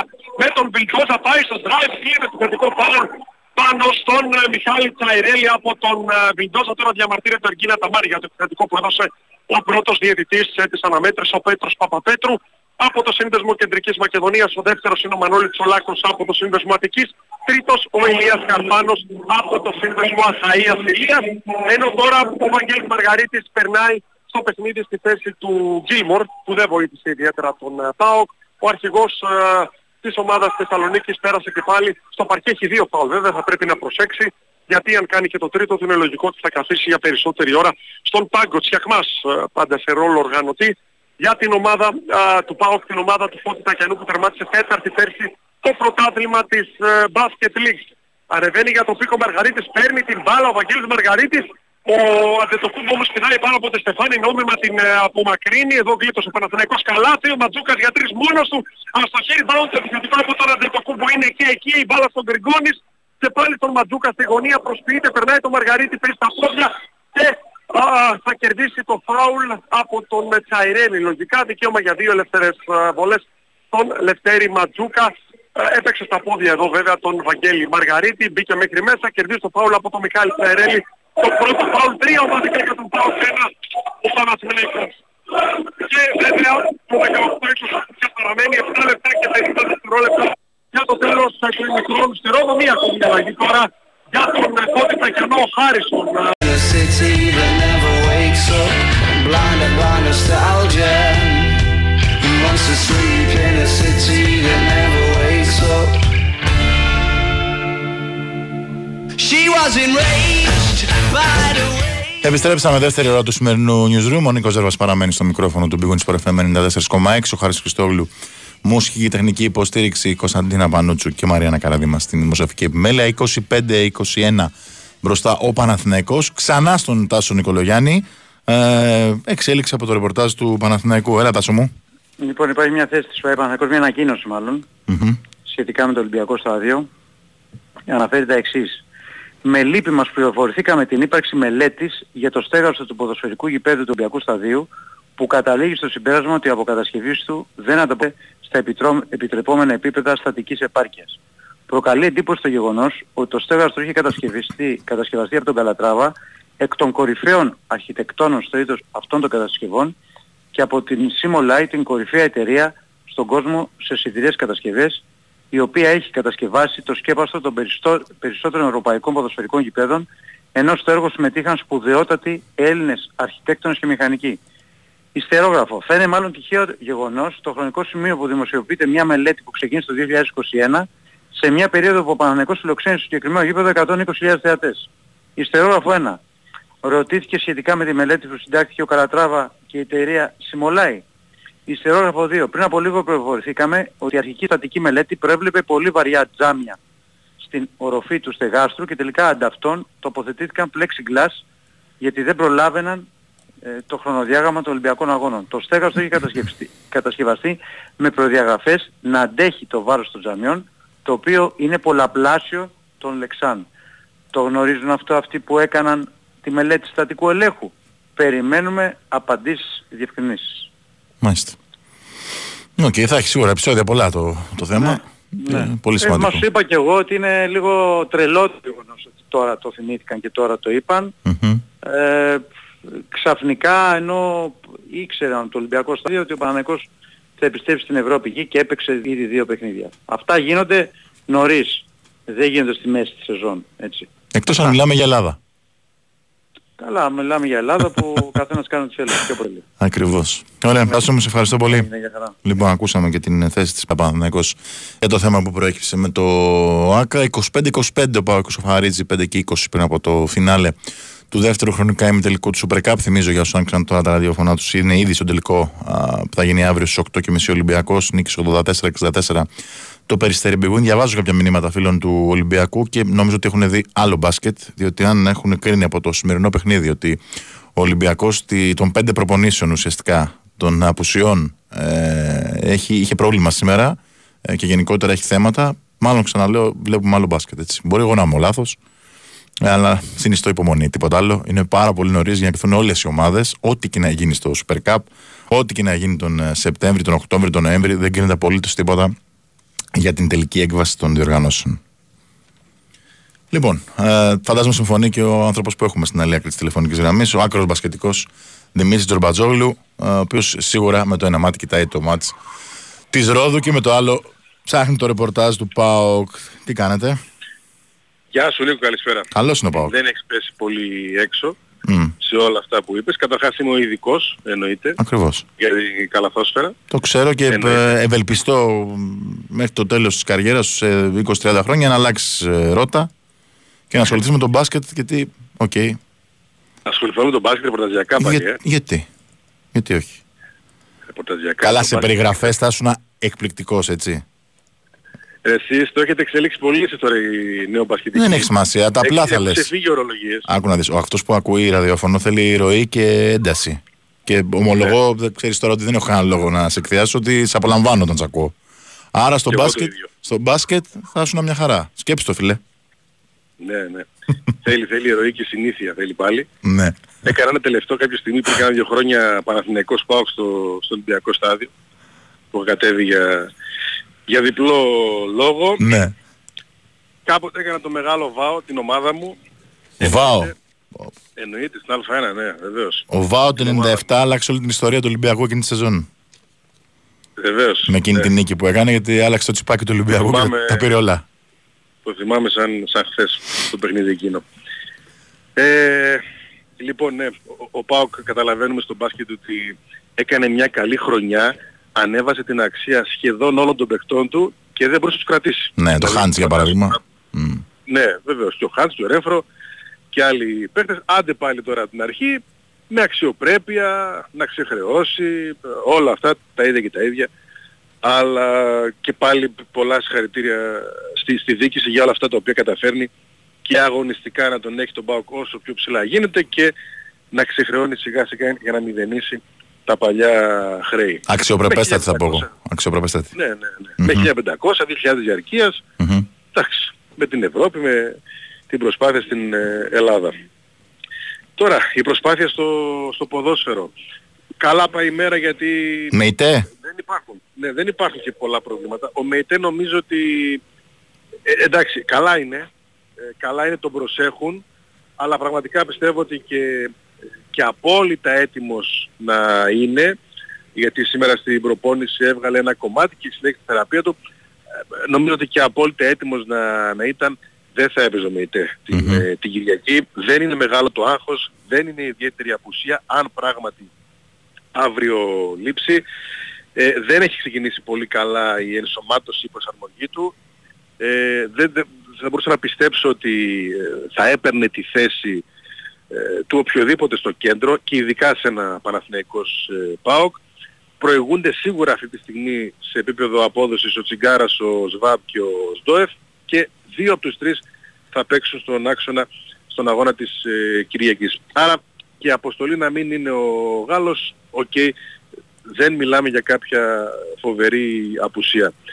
Ε, κατά τα άλλα, ε, χθες ξεκουράστηκαν, σήμερα επέστρεψαν στο γήπεδο, αύριο το πρωί προπόνηση και φεύγουν για την Αθήνα. Αυτό είναι το πρόγραμμα των ομάδων που έχουν συνεχόμενα ε, παιχνίδια.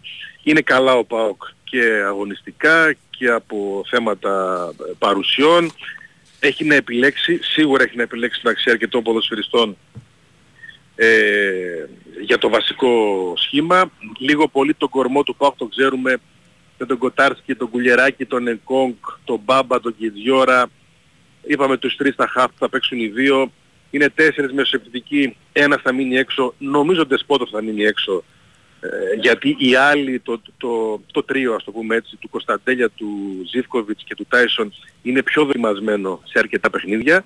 Ο Δεσπότοφ θα έρθει ως ο έξτρα από τον ε, Πάγκο.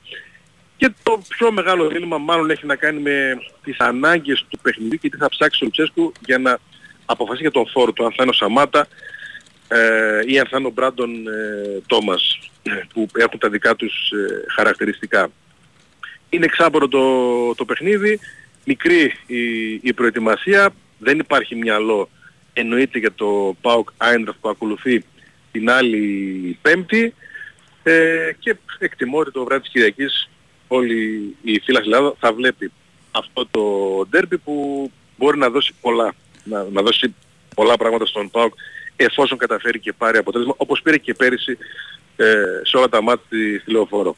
Άρα μου λες ότι ο Λουτσέσκου θα κάνει την καλύτερη δυνατή επιλογή μη έχοντας καθόλου Ναι. στο μυαλό την Πέμπτη, έτσι; Ναι, ναι, ναι. Μμμ. Και πιστεύω ότι την απόφαση αυτή και από πληροφορίες και από τα στοιχεία την πήρε ε, εδώ και μέρες. Την πήρε πριν κάνει την 11 του αγώνα με το, με το Βόλο. Ναι. Από τότε έχει αποφασίσει για το ποιο είναι το ιδανικό σχήμα αυτή την εποχή ώστε το πάω να παίξει σε ένα ελληνικό ντέρμπι εκτός ε, έδρας. Ε, και έχει και αρκετές λύσεις και ε, επαναλαμβάνω δεν του λείπει κάτι αυτή τη στιγμή όσο και αν μπορεί ο Μεϊτέ να μείνει έξω, όσο και αν δεν έχει μπει ο Μάρκος Αντώνη που θα μπει μετά τη διακοπή, δεν, δεν, δεν του λείπει κάτι ιδιαίτερο.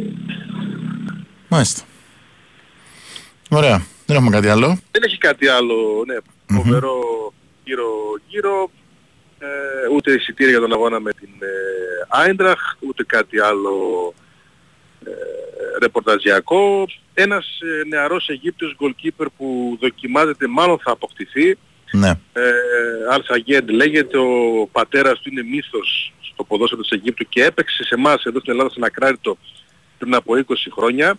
Ο πατέρας του ο οποίος μας βρήκε, το θυμάμαι, στην προετοιμασία αυτή στην Ολλανδία που ψαχνόταν για το γιο του και από ό,τι φαίνεται βρήκε κάποια άκρη ε, για να δοκιμαστεί ο, ο 20χρονος γιος του και μάλλον θα αποκτηθεί για να παίξει στον, ε, στον ΠΑΟΚ ε, Β, από ό,τι φαίνεται.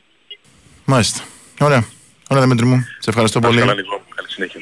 Ευχαριστώ πάρα πολύ και τον Δημήτρη Ζορμπατζόγλου με τα τελευταία νέα του ΠΑΟΚ. Α, Χέρι-χέρι α, συνεχίζουν Παναθηναϊκός και ΠΑΟΚ σε λίγο. Σε πολύ λίγο θα, πηγαίνουμε- θα πάμε στον ε, Μάκη Δούβαλ και θα δώσει υπάρχει time out. Ο Παναθηναϊκός προηγείται 28-26.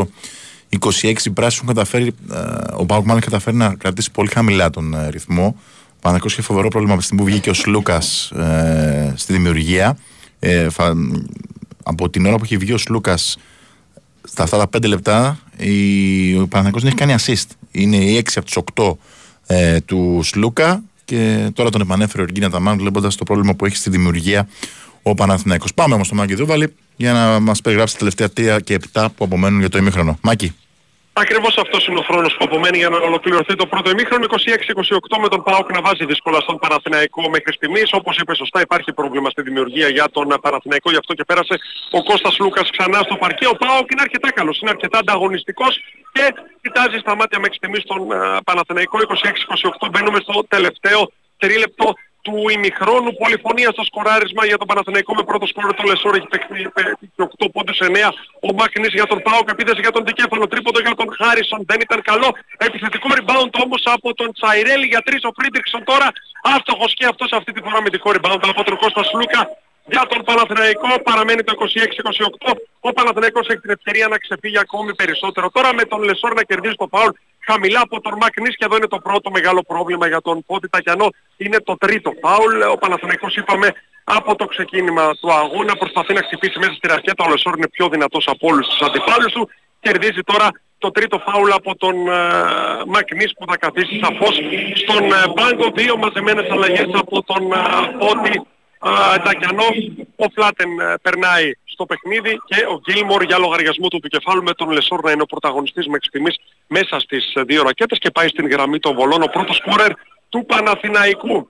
Ο Γάλλος α, είναι εύστοχος με τη βοήθεια της στεφάνης, φτάνει τους 9 πόντους. 26-29 στο συν 3 είναι τώρα ο Παναθηναϊκός, 2 λεπτά και 37 δευτερόλεπτα για το τέλος α, του ημιχρόνου στον δεύτερο ημιτελικό του Super Cup ανάμεσα στον ΠΑΟΚ και τον Παναθηναϊκό. Λεσόρ με τον ίδιο ακριβώς τρόπο φτάνει τους 10 πόντους. Πρώτος παίκτης με διψήφιο αριθμό στον σημερινό δεύτερο ημιτελικό 26-30 στο συν 4 ο Παναθηναϊκός ο ΠΑΟΚ έχει ένα μικρό πρόβλημα στο σκοράρισμα στις τελευταίες φάσεις. Καλείται να το λύσει τώρα με τον Χάρισον να δίνει στον Φλάτεν και από εκεί στον Φρίντρικσον ανεβαίνει και στον Τσαϊρέλης.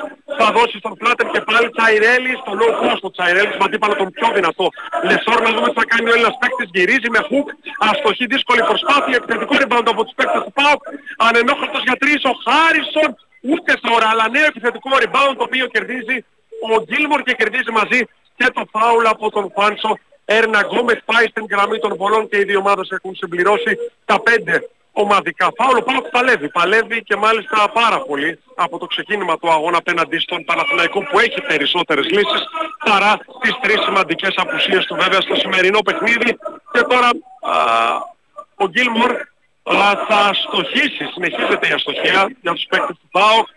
Ο Γκίλμορ παραμένει χωρίς ε, πόντο στο σημερινό παιχνίδι και δύο φάουλ. Παραμένει το 26-30 στην Ρόδο μπροστά ο Παναθηναϊκός με μία μικρή έτραψτη σαφώς ε, διαφορά. Η δεύτερη βολή ευστοχή ε, και χρεώνεται με φάουλ. Να δούμε ποιος έχει χρεωθεί με φάουλ. Είναι ο Τσαϊρέλης πρέπει να έχει χρεωθεί με φάουλ. Αν ισχύει αυτό πάει στην γραμμή των βολών ο Παναθηναϊκός. Εδώ ήταν ένα φάουλ το οποίο δεν έπρεπε να κάνει σαφώς ο Έλληνας παίκτης, χωρίς φόκος στέλνει τον ε, Λεσόρ στις βολές, 27-30 είναι πάντως ε, το σκορ με την ε, πρώτη εύστοχη ελεύθερη βολή του Γκίλμορ, τη δεύτερη, μία στις δύο είχε. Ο Λεσόρ είναι άστοχος με την σειρά του. Παραμένει το 27-30, 2 λεπτά και 6 δευτερόλεπτα για το τέλος του ημιχρόνου στην ε, Ρόδο.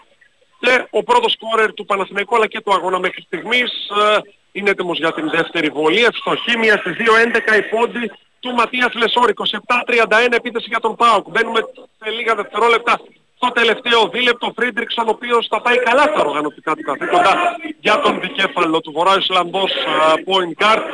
Κρατάει πάντα την ε, μπάλα. Φρίντρικσον βρίσκει ένα διάδρομο. Ωραία πάσα στο Τσαϊρέλη με χουκ. Γυρνάει ο Τσαϊρέλης. Πολύ ωραία κίνηση από τον Έλληνα forward του ΠΑΟΚ. 29-31. Η διαφορά και πάλι στους δύο. Η δημιουργία ανήκει φυσικά στον Φρίντρικσον που μοίρασε την assist. Ο Τσαϊρέλης δεν αστόχησε αυτή τη φορά. Και τώρα ο Σλούκας για τον Παναθηναϊκό. Σλούκας θα πάει από τα αριστερά, κλείνεται, θα βγάλει έξω στον Τζεριάν Γκραντ και πάλι Σλούκας για τρεις υπό πίεση. Δεν ήταν καλό το σουτ του, επιθετικό rebound από τον uh, Παναθηναϊκό με τον Ερνανγκόμεθ και πάλι Σλούκας. Σλούκας ο Λεσόρ μόνος του, αστοχεί ο Λεσόρ παίρνει όμως ο ίδιος επιθετικό rebound και ευστοχεί 29-33 εκεί δεν έχει πρόβλημα ο Λεσόρ. Δεν ήταν καλή η πρώτη του προσπάθεια, τη διόρθωσε, πήρε το επιθετικό rebound έκανε το 29-33, ένα λεπτό και 5 δευτερόλεπτα. Για το τέλος του ημιχρόνου στη Ρόδο στο συν 4 ο Παναθηναϊκός χαμηλό το σκορ μέχρι στιγμής και Φρίντριξον για τον uh, ΠΑΟΚ με αντίπαλο τον Σλούκα θα δώσει, θα πάρει μάλλον ο Φρίντριξον και πάλι Χάρισον η δύσκολη προσπάθεια για τρεις, άστοχη rebound από ποιον, γίνεται μάχη επιθετικό από τον Χάρισον και πάλι για τρεις σταματάει, ούτε αυτή ήταν καλή προσπάθεια, αλλά η κατοχή της μπάλας είναι και πάλι για τον Πάοκ από τα χέρια του Λεσόρ εκτός γηπέδου. Ο Καϊγκάη θα περάσει στο παρκέ για λογαριασμό του Παναθηναϊκού στη θέση του Μαρίου Σπιγκόνης. 29-33 το σκορ, 44 δευτερόλεπτα για το τέλος του ημιχρόνου εδώ στην ε, Ρόδο και η κατοχή είναι για τον Πάοκ αλλά μετά το time out το οποίο έχει ζητήσει ο Φώτης Στακιανός οπότε ε, δεν ξέρω αν θέλετε να περιμένουμε εδώ στη Ρόδο. Μάκη μένει στη γραμμή σου ναι, ε, θα επιστρέψουμε αμέσως για να δούμε και πώς θα ολοκληρωθεί η δεύτερη περίοδος. Ένα παιχνίδι το οποίο έχει πάρα πολλά άστοχα σουτ από τον Πάοκ, ο οποίος έχει 0 στα 6 τρίποντα, αλλά παράλληλα και 7 επιθετικά rebound. Θέμα αυτό για τον ε, Παναθηναϊκό. Τα 7 χαμένα αμυντικά rebound. Ε, από 5 βολές χαμένες ο Πάοκ, 6 ο Παναθηναϊκός που σουτάρει με 42% εντός παιδιάς, 8 στα 17 δίποντα, 3 στα 9 τρίποντα. Ε, Παναθηναϊκός, αν δεν κάνω τρομερό λάθος, στο δεύτερο δεκάλεπτο δεν έχει assist. Ε, έκλεισε το πρώτο με 8, 6 από τον Σλούκα, μία από τον Γκάι και μία από τον Βιλδόσα. Και α, εκ τότε δεν έχει δημιουργήσει. 11-11 είναι το επιμέρους ε, σκορ στην ε, δεύτερη περίοδο. Πολύ κακό ποιοτικά το παιχνίδι στην δεύτερη, στο δεύτερο δεκάλεπτο, αλλά ο Παναθηναϊκός διατηρεί αυτό το 33-29, 49 δευτερόλεπτα πριν από το φινάλε. Ε, αυτά τα 8 είναι τελικά τα ευθετικά rebound του ΠΑΟΚ. Ε, ανανεώθηκε τώρα το στατιστικό μου. Ε, είναι ένα θέμα, αλλά δεν τα έχει εκμεταλλευτεί, καθώς ε, με 8 ευθετικά rebound έχει πάρει μόλις 3 πόντους. Είναι φτωχή η συγκομιδή σε αυτό το κομμάτι. την ώρα που ο Παναθηναϊκός έχει 16 πόντους μέσα από την ρακέτα και ο ΠΑΟΚ 20. Ξανά στον Μάκη Δούβαλη για τα τελευταία 44 δευτερόλεπτα. Είναι όπως τα είπες, ο ρυθμός έχει πέσει κατακόρυφα στο δεύτερο δεκάλεπτο. Το επιμέρους 11-11 νομίζω μιλάει από μόνο του. Άστοχες οι δύο ομάδες. Ο Πάοκ βέβαια πάει το παιχνίδι εκεί που θέλει. Να κρατήσει τον Παναθηναϊκό σου το δυνατόν πιο χαμηλά ε, στο σκορ. Να πάει ενδεχομένως και σε πιο αργές επιθέσεις. Να παίξει και με τον ε, χρόνο και να διεκδικήσει ότι μπορεί ο Παναθηναϊκός. Δεν έχει το ρυθμό που απαιτείται και νομίζω ότι ούτε ο Εργίνα Ταμάν είναι ικανοποιημένος, ευχαριστημένος από την απόδοση της ομάδας του. Να δούμε τώρα την επίθεση για τον Πάοκ. Ο Μπελιάουσκα τον ε, Τσαϊρέλη στην απέναντι πλευρά στον uh, Φλάτεν μέσα στη ρακέτα στον Μακνής ο οποίος κερδίζει το φάουλ και δικαίωμα για δύο ελεύθερες uh, βολές για τον Αμερικανό uh, του ΠΑΟΚ ο οποίος είναι για τον Γκίλμορ να διορθώσω ή ο, Μακ, ή ο Μακνής. Ήταν, ο Γκίλμορ νομίζω ήταν, ναι ο Γκίλμορ κερδίζει το φάουλ και ο Μακνής διορθώνω δύο βολές για τον Γκίλμορ ο οποίος έχει αθλητικούς ψηλούς, όχι τόσο δυνατούς αλλά πολύ αθλητικούς, πολύ αλτικούς παίκτες μέσα στην ρακέτα προσπαθεί να ισορροπήσει κάπως την κατάσταση σε σχέση με τη δύναμη του Λεσόρ. Εύστοχος ο Γκίλμορ φτάνει τους δύο πόντους δεύτερη εύστοχη βολή για τον uh, παίκτη του ΠΑΟΚ 30-33. Στο συν 3 είναι ο Παναθηναϊκός έτοιμος uh, για την δεύτερη βολή ο Γκίλμορ ευστοχή φτάνει τους 3 πόντους 31-33 και περνάει στο παιχνίδι για πρώτη φορά ο Σωτηρίου για λογαριασμό α, του δικεφάλου. Για πρώτη φορά στο παρκιά του Κουρσάτη Τακανό. 30 δευτερόλεπτα για το τέλος του μικρόνου, τα 21 για τον Παναθηναϊκός Σλούκα θα παίξει και με τον χρόνο για να αφήσει ως το δυνατόν λιγότερο χρόνο επίδεση στον ΠΑΟ. Το πώς τώρα ο Λεσόρ θα κερδίσει το φάουλ καθαρά υπερτερεί σε δύναμη. Τρίτο φάουλ και από το Τσαϊρέλι. Ακόμη ένα πρόβλημα βέβαια για τον Φώτη Τακιανό. Τρία ο Μακνής, μεγαλύτερο τρία και ο Τσαϊρέλης, δύο ψηλοί του ΠΑΟΚ, δύο φόργουορντ του ΠΑΟΚ, φόργουορντ σέντερ. Τρίτο φάουλ και για τον ε, Μιχάλη Τσαϊρέλη. Είναι πολύ δύσκολο να αντιμετωπίσουν οι ψηλοί του ΠΑΟΚ. Είναι ξεκάθαρο αυτό. Τον Ματίας Λεσόρ, ο οποίος υπερτερεί σε όγκο, υπερτερεί σε δύναμη. Μέσα στην ρακέτα και ο Γάλλος πάει πάλι στην γραμμή των ε, βολών 31-33, 20 δευτερόλεπτα. Για το τέλος του ημιχρόνου στο παρκέ ο Χάρισον ε, στον ε, Πάγκο Μπελιάουσκας για λογαριασμό των τυπικά γηπεδούχων. Ο Γκάι στον ε, Πάγκο, ο Γκριγκόνης ξανά στο παρκέ. Ένα συνεχόμενο ανακάτεμα της τράπουλας θα έλεγα και για τον Εργκίν Αταμάν και για τον Φώτη Τακιανό προσπαθώντας και να δώσουν ανάσες αλλά και λύσεις όσο το δυνατόν καλύτερες στην ομάδα τους. Ο Λεσόρ είναι εύστοχος με τη βοήθεια της uh, στεφάνης 14 πόντι του πρώτου σκόρερ του Παναθηναϊκού αλλά και του αγώνα α, μέχρι στιγμής 31-34. Γίνεται το σκορ 20 ε, δευτερόλεπτα για το τέλος του ημιχρόνου. Ο Λεσόρ είναι εύστοχος και στην δεύτερη 2 στις 2 από τον κορυφαίο παίκτη του γηπέδου. 15 πόντι του όλος ο χρόνος φυσικά για τον uh, ΠΑΟΚ 31-35 θα προσπαθήσουν οι Θεσσαλονικοί να ροκανίσουν στο δυνατόν περισσότερο τη διαφορά με δίποντο ή τρίποντο για να πάνε uh, στα ποδητήρια με την μικρότερη δυνατή διαφορά κατά τους. Τώρα ο Χάρισον πάει στο drive. Oh, εξαιρετική προσπάθεια από τον ε, Χάριστον, ο οποίος πετυχαίνει ένα παλικαρίσιο καλάθι, φτάνει τους 8 πόντους, έχει βοηθήσει πολύ. Ο Χάριστον στο δεύτερο δεκάλεπτο, 33-35 απομένουν 4 δευτερόλεπτα για το τέλος του μηχρόνου. Time out, το οποίο έχει καλέσει ο Εργίνα Ανταμάνη για να σχεδιάσει το χρόνο επίδεσης της ομάδας του 33-35 είναι το σκορ εδώ στην Ρόδο με τον Φάουκ να κερδίζει Δύο πόντους στο δεύτερο δεκάλεπτο, 15-13 είναι το επιμέρους σκορ α, μέχρι στιγμής και ενώ απομένουν 4 δευτερόλεπτα για το τέλος του ημιχρόνου. Πολύ ωραία. Λοιπόν, 35-33 time out, 4 δευτερόλεπτα ακόμη. Θα σας ενημερώσω εγώ για το τελικό αποτέλεσμα του ημιχρόνου, ε, καθώς πρέπει να τρέξουμε τα ρεπορτάζ και φυσικά ε, στο δεύτερο ημίχρονο που προμηνύεται το ίδιο συνεργαστικό θα έχουμε ξανά τον ε, Μάκη Δοβαλή. Πάμε στο ρεπορτάζ του Ολυμπιακού με τον ε, Διέγκο Μαρτίνεθ. Έχω την αίσθηση, να κάνω και λίγο πλάκα στο φίλο μου τον Κώστα Νικολακόπουλο, ότι άκουγε το μεσημέρι ε, τον, ε, το ρεπορτάζ του. Ιστορικά είναι δύσκολα τα παιχνίδια μας με τον Πας Γιάννηνα. Χαίρετε.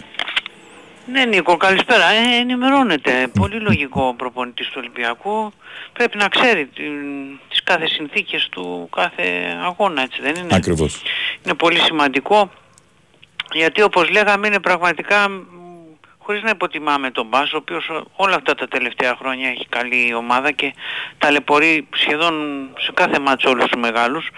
Αλλά ειδικά ο Ολυμπιακός που τα καταφέρνει συνήθως στην επαρχία, κάτι υπάρχει, κάτι έτσι πλανάται πάνω από τη λίμνη και δεν τον αφήνει ας πούμε να πάρει αποτελέσματα στα Γιάννηνα συνήθως. Τέλος πάντων, Α δούμε τι θα κάνει αυτή τη φορά που είναι για τον Ολυμπιακό πάρα πολύ κρίσιμο βαθμολογικά το παιχνίδι ώστε να πάει όπως έχουμε ξαναπεί στη διακοπή του πρωταθλήματος στην πρώτη θέση και να είναι έτσι λίγο πιο άνετος ε, θα έλεγα α, και στο παιχνίδι μετά στη Σερβία που παίζει την πέμπτη άνετος λέω, ψυχολογικά και από ηρεμία και αυτά σε ένα παιχνίδι που θα είναι ακόμα πιο κρίσιμο γιατί πολύ απλά μπορεί να κρίνει την τρίτη θέση και άρα ένα ευρω- ευρωπαϊκό εισιτήριο ας είναι ακόμα νωρίς και μόλις δεύτερη αγωνιστική. Έτσι είναι αυτά τα πράγματα. Α, θα δούμε τι θα κάνει με τον ε, Ρέτσο κυρίως. Ο Φορτούνης φαντάζομαι ότι θα παίξει. Οκ, είναι και αυτός ε, στη σκέψη του προπονητή. ε, γιατί είδαμε ότι και στο παιχνίδι το προχθεσινό με τον Άρη ε, μ, τελικά ο Ιμπόρα και ο Σκάρπα δεν μπήκαν καν η κοσάδα γιατί είχαν κάποιες ενοχλήσεις ενώ η Μπόρα θα ήταν σίγουρα στην 20 τουλάχιστον ο Ιμπόρα Οπότε θα πρέπει να περιμένουμε αύριο την ανακοίνωση της αποστολής του Ολυμπιακού και σίγουρα με το Ρέτσο εδώ πρέπει να πω κάτι Νίκο ότι είναι ένα σοβαρό πρόβλημα για τον Ολυμπιακό ότι είναι στο όριο των καρτών ε, οι δύο βασικοί παίκτες του θα έλεγα η πιο βασική βάση της, ε, ε, των επιλογών του προπονητή γιατί Καμαρά λες. Ο Μαντί και ο Ρέτσος είναι οι δύο μοναδικοί παίχτες που ο προπονητής δεν τους έχει αλλάξει στη βασική ενδεκάδα από το πρώτο έως το τελευταίο παιχνίδι. Δεν υπάρχει άλλος. Εντάξει, εκτός από τον Πασκαλάκη, οκ, τον τερματοφύλακα. Δηλαδή όλους τους άλλους μπορεί να τους έχει αφήσει ε, λίγο το φορτούνι, ξέρω εγώ ακόμα δύο μάτς που είναι ο καλύτερος παίχτης. Ε, αυτούς τους δύο παίχτες δεν τους έχει βγάλει ποτέ. Πάει να πει ότι τους έχει ανάγκη να παίζουν βασική σε όλα τα παιχνίδια. Αυτή είναι στο όριο καρτών και όπερ σημαίνει ότι αν πάρουν κάρτα με τον ΠΑΣ πρέπει να κτίσουν την ποινή τους στη μία αγωνιστική στα τέσσερα επόμενα παιχνίδια. Μόνο που τα τέσσερα επόμενα παιχνίδια είναι δύο ντερμπι με Παναθηναϊκό και ΠΑΟΚ μέσα και δύο πολύ δύσκολα παιχνίδια στην περιφέρεια με τον Όφη και τον Αστέρα Τρίπολης. Δηλαδή δεν είναι ότι έχει ένα παιχνίδι, για παράδειγμα όπως και με την Κηφισιά προχθές, να εκτίσει την ποινή εκεί ένας παίχτης. Είναι όλα τα παιχνίδια αυτά ένα και ένα που λέμε. Ναι, αυτό μου, μου με κάνει να σκέφτομαι ότι ίσως και με το προβληματάκι του Ρέτσου, τουλάχιστον το Ρέτσο να μην το ρισκάρει. Είναι και αυτό ένα ζήτημα. Ναι. Είναι και αυτό Το ένα Μαντί ζήτημα. δύσκολα τον αφήνει εκτός. Ναι, είναι και αυτό είναι ένα- ένα ζήτημα. Από την άλλη, ε, ο, Ρέ, ο Ρέτσος εξίσου είναι μια πραγματικότητα ότι μ, πολλές φορές βαστάει μόνο, του- μόνο στην άμυνα που λέμε, που λέει ο λόγος του Ολυμπιακού φέτος. Είναι ένας παίκτης πραγματικά έτσι απαραίτητος. Θα δούμε, θα τα ζυγίσει ο προπονητής. Είναι καλό ότι το επόμενο παιχνίδι είναι πέμπτη.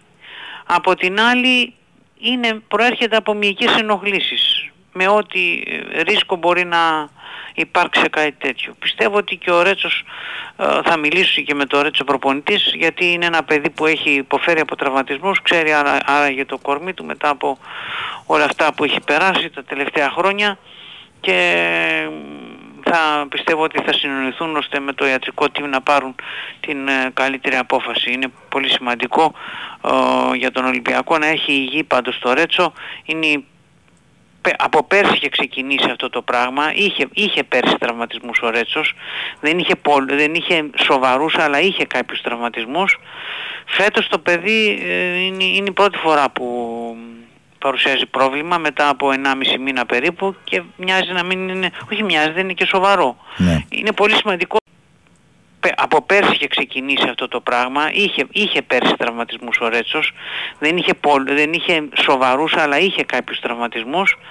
Φέτος το παιδί ε, είναι, είναι η πρώτη φορά που παρουσιάζει πρόβλημα μετά από 1,5 μήνα περίπου και μοιάζει να μην είναι, όχι μοιάζει, δεν είναι και σοβαρό. Ναι. Είναι πολύ σημαντικό τέλος πάντων να γίνει μια σωστή διαχείριση σε ένα παίχτη ο οποίος είναι, ε, πάρα, είναι πραγματικά πολύτιμος. Ναι. Διαχείριση κάνει ο προπονητής και τον, ε, είναι πολύ σωστό που δεν βάζει τον Ροντινέη σε όλα τα παιχνίδια. Ε, όπως και το Φορτούν είπαμε πριν, να είναι ίσως οι δύο καλύτεροι παίχτες, γιατί ακριβώς πρέπει να τους προσέχει, δεν είναι μικρά παιδιά πια και οι δύο ε, και ό- όσο μπορεί να γίνει διαχείριση θα πρέπει νομίζω να, να γίνεται. Μάλιστα. Αυτά οι δηλώσεις του προπονητή είναι στα γνωστά έτσι, μ, πώς το λένε, το γνωστά μήκη κύματος, γι' αυτό δεν τις αναφέρω, τις έχουμε αναλυτικά στο site του Sport FM. Ανακοινώθηκε ο κ. Αμπουμπακάρ Καμαρά. Ο Αμπουμπακάρ ανακοινώθηκε από τη συμπαθή Αλτζαζίρα, πανέτοιμος ο Αμπουμπακάρ, προπονήθηκε σήμερα για να παίξει και αύριο λέει στο παιχνίδι της Αλτζαζίρα με την ΤΑΔΕ Ναι. ομάδα. Και σε θυμήθηκα και χθες το βράδυ, πολύ με αυτόν τον, ε, τον Βραζιλιάνο που επανέφερε, Ναι, ναι, τον πάλι... κύριο Μπρούνο Ενρίκε. Πάλι πάλι είναι, είναι ένα καλός παίχτης βέβαια πρέπει να πω Μπρούνο Ναι. Ενρίκε. Το θέμα είναι ότι να μπορούμε να, να αντιληφθούμε που ακόμα δεν μπορώ, δεν είμαι βέβαιος, κάτι έχω στο μυαλό μου, δεν είμαι βέβαιος, αν ε, υπάρχει ε, ενδιαφέρον πραγματικό από πλευράς του Ολυμπιακού ή χρησιμοποιείται λόγω των επικείμενων διαπραγματεύσεων του με τη Φλαμέγκο Ναι. που θέλει πολύ να τον κρατήσει γιατί είναι πολύ καλός παίχτης επαναλαμβάνω. Μμμ. Εδώ έχουμε ένα ερωτηματικό το οποίο θα το απαντήσουμε πιστεύω σύντομα. Και πολύ ωραία και η πρωτοβουλία με τα 130 φορτία τροφίμων, έτσι, σε ανθρώπους Ναι. που τα έχουν ανάγκη. Ναι, ναι, ναι, τα, τα έχει αυτά ο Ολυμπιακός και τα κάνει και πρέπει να τα μνημονεύουμε πολύ Ασφαλώς. σωστά. Ασφαλώς. Ωραία. Πολύ σωστά. Αύριο περισσότερα στους ρεπόρτερ. Ναι, να σε 12 καλά δύο. Νίκο μου, ευχαριστώ πολύ. Κωστά. Έλα, θα έχεις κι άλλο παίχτη αύριο, όχι, ε. Όχι, όχι, κλείσαμε, εντάξει. Ναι. Κλείσαμε. Αλλά την άλλη φορά να δεις πώς σε μεταφράζω εγώ, Ναι. μου έλεγαν τα άλλα παιδιά, ε, μάλλον δεν είναι ο Λιθουανός, για κάποιον άλλον είναι. Βρε, λέω, ο Πεχταράς, ο Λιθουανός είναι. Ε, δεν το έλεγα αλλιώς.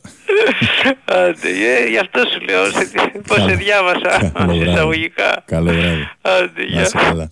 Λοιπόν, ακούσαμε και τα τελευταία νέα του Ολυμπιακού. Αύριο θα ξεκαθαρίσουμε περισσότερα για την δεκάδα του αγώνα με τον Πας ε, στα Γιάννη. Να πάμε σε διάλειμμα και επιστρέφουμε.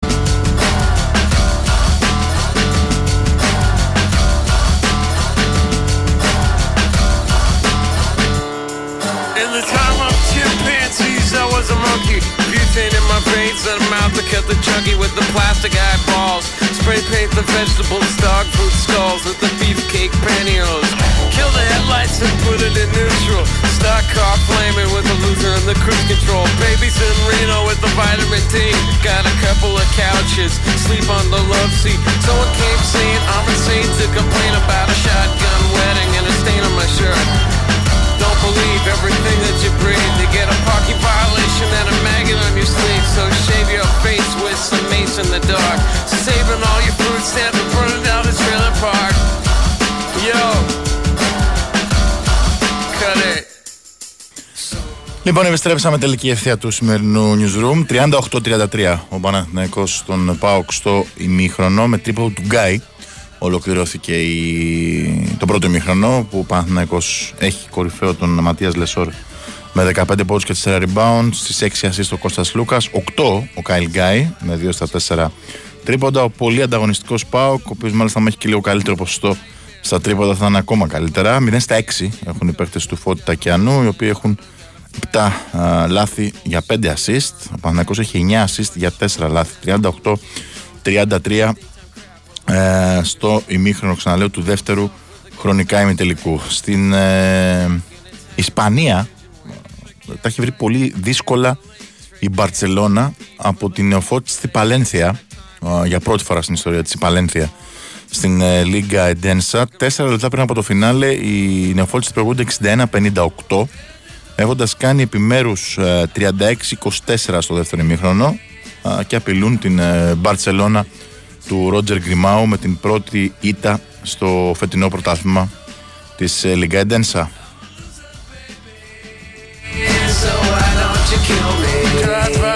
Yo,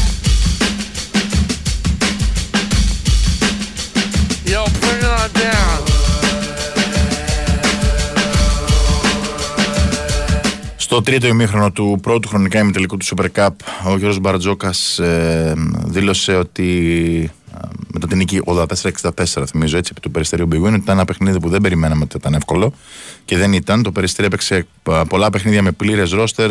Ε, Η φόρμα του ήταν πολύ καλύτερη στην Ελλάδα με βάση το πόσο παίζουν μαζί. Ε, Είχαμε τη δέουσα σοβαρότητα, τη δέουσα προσοχή στην άμυνα και την ομαδικότητα στην επίθεση να πάρουμε το μάτς. Ρωτήσει Φοφάν λέει: Προσπαθούμε να αναρρώσει. Ο Περιστέρι και καλή κοντά ένα στον άλλον. Υπάρχει θα είναι καταπονημένη φόρτιση. Αντιμετωπίσει για πρώτη φορά τον Κολουκά. Στην περίπτωση που κρυφτεί ο Παναθηναϊκός φυσικά. Είπε ότι η συναισθηματική φόρτιση υπάρχει για τον Σάσα Βεζέγκοφ, γιατί δεν πήγε στον ε, Παναθηναϊκό, έφυγε για τις ΗΠΑ. Ο Σλούκας ήταν πολύ σημαντικός για εμάς πέρσι, α, αλλά πήγε στον ανταγωνιστή μας. Συναισθηματικά λοιπόν δεν έχουμε κάποιο πρόβλημα με αυτό, ίσως να έχουμε και μεγαλύτερο κίνητρο. Αυτές ήταν ε, οι δηλώσεις του coach Μπαρτζόκα. Από την πλευρά του Βασίλης Πανούλης, είπε ότι ο Ολυμπιακός ήταν δύο ταχύτητα την ομάδα του. Ε, προσπαθούσαμε να είμαστε ανταστοιχοί. Κάποια στιγμή περάσαμε μπροστά με έναν πόντα, αλλά με 18 λάθη. Ε, φθηνά τα πιο πολλά που έδωσαν ευνηδιασμό στον Ολυμπιακό. Δεν έχει τύχει να κερδίσεις. Ε, δεν θα παίξουμε πολλές φορές με τέτοιες ομάδες. Πρέπει όμως στην πορεία, όταν θα αντιμετωπίσουμε τον Ολυμπιακό και τον Παναθηναϊκό, να είμαστε πιο προσεκτικοί στις επιλογές μας, να μην κάνουμε φθηνά λάθη και να είμαστε πιο αποτελεσματικοί. Αυτά με, το, με τη συνεντεύξη τύπου των δύο προπονητών από τον πρώτο χρονικά ημιτελικό.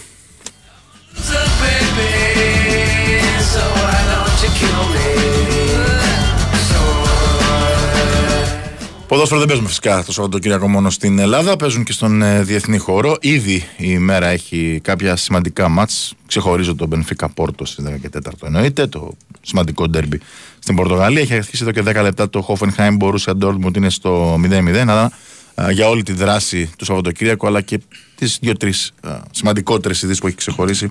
Θα τα συζητήσουμε τώρα με τον φίλο μου τον Γιώργο Τζανάκα. Χαίρετε. Τι κάνεις εγώ. Καλά. Ε, Άμα να σου πω μπορούσαμε μια- να έχουμε και κάμερα σήμερα να δουν το υπέροχο μαλλί σου. Ναι, βέβαια. Θα ήταν ακόμα καλύτερα. Ε, Λοιπόν, να ξεκινήσω μια είδηση της τελευταίας στιγμής είναι. Μμμ. Που έβγαλε μια ανακοίνωση η Παρσελώνα, η οποία εξηγεί ότι διακόπτει τις σχέσεις που έχει με την Σεβίλη. Ε, Καθώς αρνήθηκε η ομάδα από την Ανδαλουσία να παραστεί στο καθιερωμένο δείπνο που κάνουν οι δύο ομάδες πριν από το καθιερωμένο τραπέζι, να το πούμε και Ναι. έτσι. Που βρίσκονται παράγοντες, ξέρεις. Εμείς έχουμε συνηθίσει εδώ να γίνονται στα ευρωπαϊκά παιχνίδια. Ναι, και το Ήταν- κάνουν έτσι κι αλλιώς. Αυτοί, αυτοί το κάνουν στη Λα Λίγκα ε, και, Και πριν. γιατί δεν και πήγανε; πριν. Γιατί για την υπόθεση Νεγκρέιρα α, είπανε ότι δεν θέλουμε εμείς να καθίσουμε στο ίδιο τραπέζι με αυτούς. Να σου το πω με απλά ελληνικά. Και στην Παρσελόνα ήταν έξαλλοι ε, και είπαν ότι διακόπτουν κάθε σχέση με αυτούς ε, με τους ανθρώπους Σεβίλης. Έρχεται στις 10 η ώρα αυτό το μάτς. Ωραίο μάτς θα είναι. Επιστροφή Σέρχιο Ράμος ω αντίπαλος. Όντως.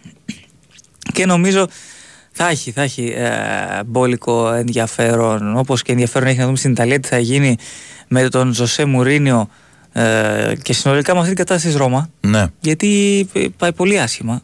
Πάρα πάρα πολύ άσχημα. Μια νίκη τώρα στις πρώτες έξι αγωνιστικές για τη Ρώμα. Τεσσάρα από την Τζένοα. Τεσσάρα την Τζέ- και εσύ- και η Τζένοα, OK. OK, πραγματικά. Δηλαδή, μία νίκη, δύο ισοπαλίες, τρεις ήττες. Μία νίκη, νίκος σε έξι ματς είναι πολύ λίγο.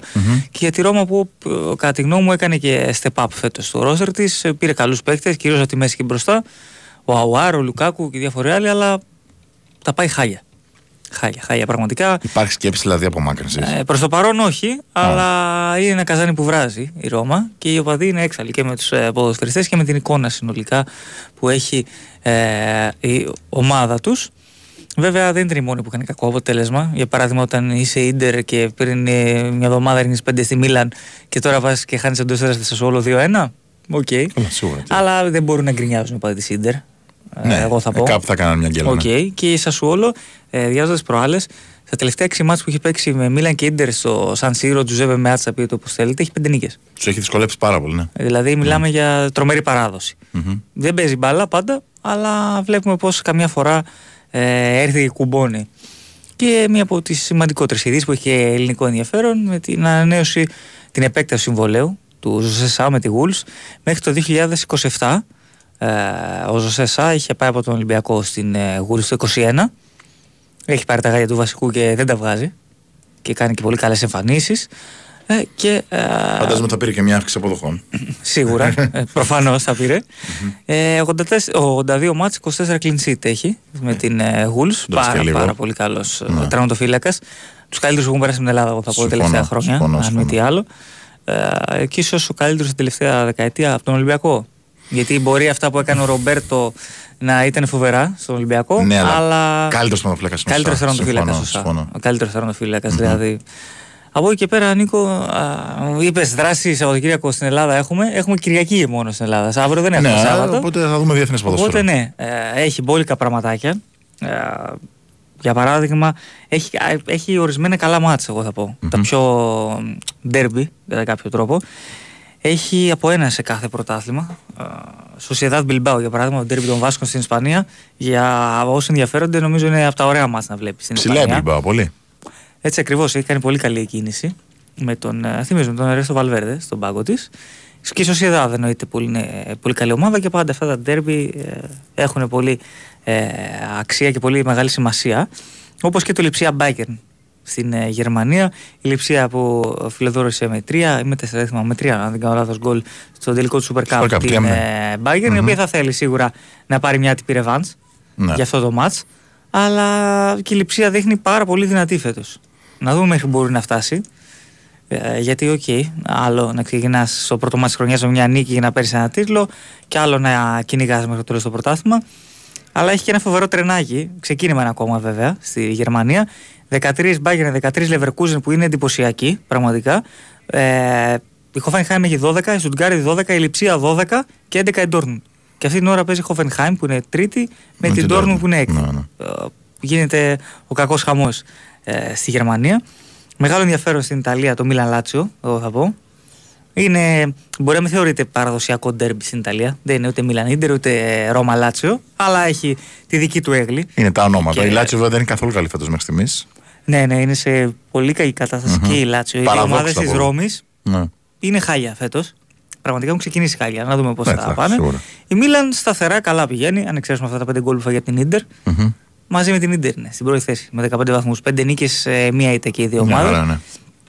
Και νομίζω ότι αυτά τα παιχνίδια θα έχουν ενδιαφέρον. Όπως και την Κυριακή στην Ιταλία έχει το Αταλάντα Juventus, που Ωραία. είναι μεγάλο μάτς. Ωραία. Ε, Δηλαδή ε, η Αταλάντα παραδοσιακά τα τελευταία χρόνια μία από τις ομάδες στο top 6.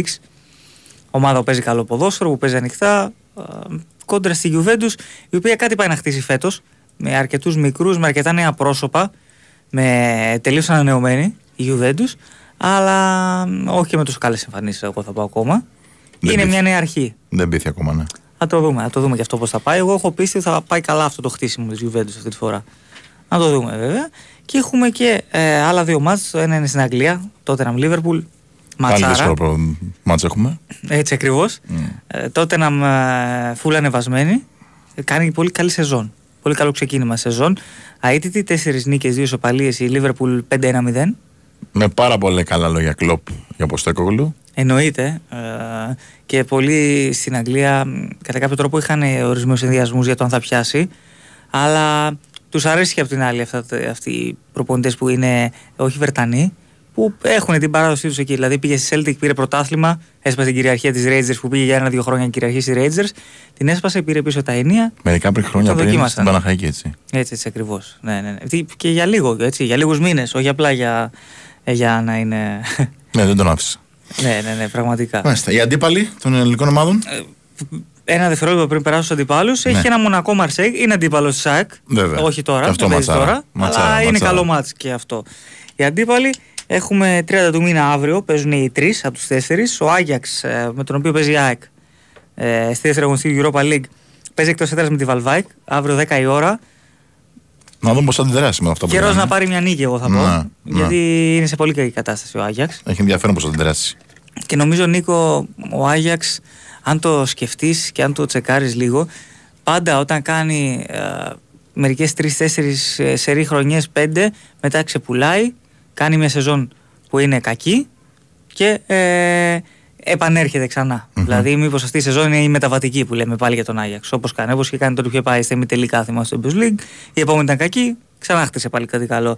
Έχουμε την Μπάτσκα Τόπολα, παίζει εκτός έδρας στην ε, έδρα της Μλάντοστ Λουτσάνη. Μμμ. Η Μπάτσκα Τόπολα, η οποία φιγουράρει ψηλά, έτσι. Είναι ψηλά, είναι ψηλά, Ε, ναι. είναι, αν δεν κάνω λάθος, κορυφή. ή την- ή την- νομίζω την πέρασε η Παρτιζάν. πρέπει να την Δεν θα είναι πέρασε τόσο τώρα. εύκολο το παιχνίδι για τον Ολυμπιακό. Ε, Είναι καλή ομάδα, δεν Μμμ. είναι κακή, δεν είναι βέβαια κανένα φόβητρο, αν μη τι άλλο, τι να λέμε, αλλά είναι οργανωμένη ομάδα, καλύτερη από τον Τζουκαρίτσκι, Ναι. ε, σίγουρα.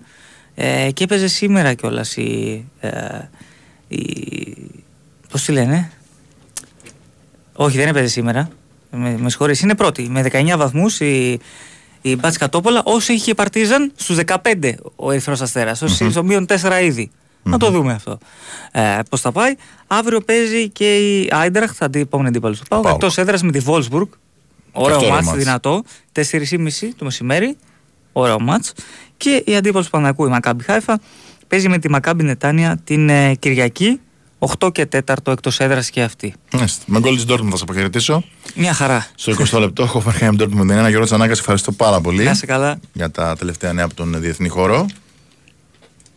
Εμείς πάμε κατευθείαν στη Ρόδο, ε, όπου το ντέρμπι συνεχίζεται ανάμεσα στον Πάο και στον ε, Παναθηναϊκό. Μάκης Δουβαλή. Όλο το παιχνίδι έχει αποκτήσει ενδιαφέρον για τα καλά. 41-45 προηγείται ο Παναθηναϊκός ως τυπικά φιλοξενούμενος. 5 λεπτά και 13 δευτερόλεπτα για το τέλος του τρίτου δεκαλέπτου. Ο Λεσόρ τώρα με μία στις δύο βολές φτάνει τους 16 πόντους. 41-46 ο Παναθηναϊκός ο οποίος στο ξεκίνημα του τρίτου δεκαλέπτου έδειξε την διάθεση να ξεφύγει στο σκορ και να το καθαρίσει. Προηγήθηκε και με συν 10 33-43 με τρίποντο του Ερναγκόμεθ. Ο Πάοκ όμως επέστρεψε με τον Χάρισον να δίνει πάρα πολλές λύσεις και τώρα ένα απίστευτο κάρφωμα ακόμη ένα από τον ε, Μακελής. Ο Πάοκ παραμένει κοντά στο σκορ. Βάζει δύσκολα στον ε, Παναθηναϊκό 13 πόντι του Μακνή 43-46, 4 και 50 για το τέλος του τρίτου δεκαλέπτου και τώρα ο Κώστας Λούκας ο οποίος και μοιράστηκε 6 ασύρ στο πρώτο δεκάλεπτο δίνει το Λεσόρα στο χείο Λούκας παίρνει όμως το επιθετικό και σκοράρει. Μάλιστα ο Σλούκας παίρνει το επιθετικό rebound φτάνει τους 7 πόντους 43 48 και πάλι στο συν 5 ο Παναθηναϊκός ο Πάοκ προσπαθεί να γίνει ακόμη πιο απειλητικός και ο Παναθηναϊκός βέβαια θα επιδιώξει να ξεφύγει ακόμη περισσότερο. Μακνής τώρα στον Χάρισον, δύο κορυφαίοι παίκτες του Πάοκ στο σημερινό παιχνίδι, δύο Αμερικανοί. Χάρισον κρατάει την μπάλα με αντίπαλο τον Χουάντσο Ερνανγκόμεθ. Τι θα κάνει ο Χάρισον; Δύσκολα θα δώσει στο Μαργαρίτη, τον Αγγέλη Μαργαρίτη για τρεις. Δεν ήταν καλό το τρίποντο αμυντικό rebound από τον Λεσόρ. Ο οποίος κατεβάζει και την μπάλα τώρα σταματάει και την δίνει στο Σλούκα. Και λίγο θα μπούμε στο τελευταίο τετράλεπτο του τρίτου δεκαλέπτου. Κώστας Σλούκας πάει για το drive, βγάζει στον Τζεριάν Γκραντ, παραλίγο βήματα από τον Γκραντ, κρατάει την μπάλα. Στο low post εκεί θα παίξει φυσικά ο Λεσόρ, ο οποίος θα γυρίσει και θα πετύχει ένα ακόμη εξαιρετικό καλάθι. Κέρδισε κατά κράτος τον ε, Μακνής. Ο Λεσόρ είναι ο κορυφαίος παίκτης του γηπέδου, φτάνει τους 18 πόντους. Ο Παναθηναϊκός όταν ένιωσε την καυτή ανάσα του ΠΑΟΚ, ξεμακραίνει και πάλι. 43-50 γίνεται το σκορ με την πολύ ωραία προσπάθεια από την baseline ε, που πήρε ο Λεσόρ και τώρα ο Φρίντριξον για τον Πάοκ. Καλή άμυνα εδώ από το Σλουκά. Παραλίγο το λάθος Χάρισον συγκρατεί. Τρία δευτερόλεπτα για τον Πάοκ πρέπει να βιαστεί. Χάρισον κλείνεται, πετάει την μπάλα και ευστοχεί ο Χάρισον. Πάρα πολύ καλός και ο Χάρισον. Μετά το δεύτερο δεκάλεπτο έχει ανεβάσει κατακόρυφα στροφές, έχει πατήσει το πόδι στο γκάζι ο Χάρισον, 13 πόντοι του, όσοι και του Μακνής, 45-50, 3 και 13 για το τρίτο δεκάλεπτο, ο Σλούκας τώρα για τον Παναθηναϊκό και πάλι συνεργασία με τον Λεσόρ, στη γωνία μόνος ο Κάι Γκάι, ευστοχεί, θετική παρουσία και από τον ε, Κάι Γκάι, 11 οι πόντοι του διψήφιος και αυτός τρίτο τρίποντο για τον ε, Γκάι, 45-53. Ο Παναθηναϊκός ε, συνεχίζει αυτό που λέγαμε και πριν όταν πλησιάζει ο ΠΑΟΚ πάντα βρίσκει λύσεις να ε, μεγαλώνει την ψαλίδα, να μεγαλώνει τη διαφορά. 45-53, 2 και 47 για το τέλος του τρίτου δεκαλέπτου Φρίντριξον κρατάει την μπάλα. Πολύ καλός είναι ο Φρίντριξον. Χάρισον για τρεις και πάλι. Αστοχεί αυτή τη φορά εύκολο rebound αμυντικό από τον Χουάντσο Ερνανγκόμεθ και πάλι στον Σλούκα 2,5 λεπτά ακόμη για το τρίτο δεκάλεπτο. Φάουλ τώρα του Φρίντριξον. Δεν υπάρχουν φάουλς σε αυτό το δεκάλεπτο. Ήταν μόλις το δεύτερο ομαδικό για τον ΠΑΟΚ κανένα για τον Παναθηναϊκό 45-53 δεύτερο φάουλ για τον ε, Φρίντριξον και τώρα στο παιχνίδι ο Λούκα Βιλντόζα και πάλι όπως και ο Κώστας Αντετοκούμπο διπλή αλλαγή Λεσόρ ε, στον πάγκο και Κώστας Σλούκας για να πάρει ανάσες 45-53, 2 και 35 για το τρίτο δεκάλεπτο για να τελειώσει το τρίτο δεκάλεπτο. Και ο Τζεριάν Γκραντ τώρα ε, του Παναθηναϊκού βρίσκει διάδρομο πάει μέχρι μέσα στον Αντετοκούμπο ο οποίος θα κερδίσει καθαρά το φάουλ το τέταρτο από τον ε, Μιχάλη Τσαϊρέλη. Ωραία συνεργασία εδώ των παικτών του Παναθηναϊκού. Δικαίωμα για δύο ελεύθερες βολές στον Κώστα Αντετοκούμπο. Και αυτός, ε, αυτό ήταν το τέταρτο φάουλ του Τσαϊρέλη. Πρώτος παίκτης το παιχνίδι φτάνει τα τέσσερα φάουλ, ενώ ο Αρσενόπουλος ετοιμάζεται να περάσει τώρα α, στο παρκέ, λογικά στη θέση του Τσαϊρέλ για να χαμηλώσει προφανώς το σχήμα. Να δούμε τι κίνηση θα κάνει ο Φώτης Τακιανός από τον Πάγκο 45-53, 2 και 28 για το τέλος του τρίτου δεκαλέπτου. Οι διαιτητές πάνε τώρα α, για να δουν α, αν θα αναβαθμίσουν το φάουλ σε αντιαθλητικό αυτό που έκανε ο Τσαϊρέλης ε, στον Αντετοκούμπο που ήταν σε προφανή θέση για να σκοράρει κάτω από το καλάθι. Αν δηλαδή θα αναβαθμίσει το φάουλ από απλό σε αντιαθλητικό για τον ε, Κώστα Αντετοκούμπο. 45-53 για τον Παναθηναϊκό που έχει τρεις διψήφιους παίκτες. Λεσόρ 18, 11 ο Κάι Γκάι με το τρίποντο που πέτυχε νωρίτερα και 10 ο Χουάντσο Ερνανγκόμεθ.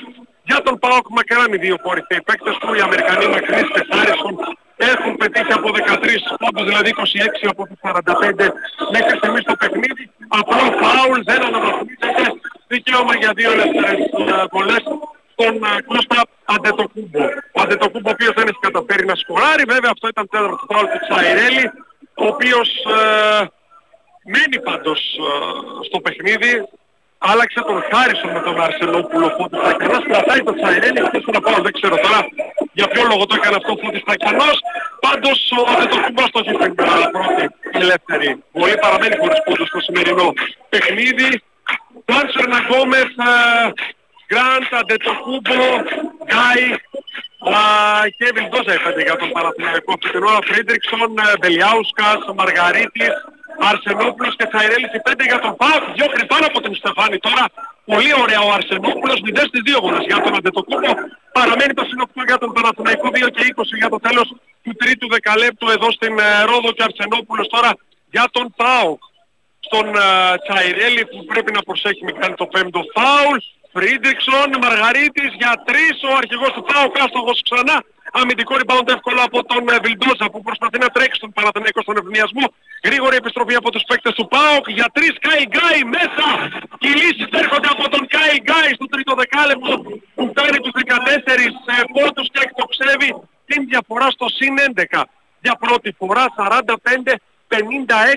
με λύσεις από τον ε, Γκάι που τραβάει το κουπί στο σκοράρισμα για τον uh, Παναθηναϊκό. Είναι και 39 τώρα για το τέλος του τρίτου δεκαλέπτου. Αρσενόπουλος, καλή άμυνα από τους παίκτες του Παναθηναϊκού. Παραλίγο το λάθος από τον Μαργαρίτη συγκρατεί.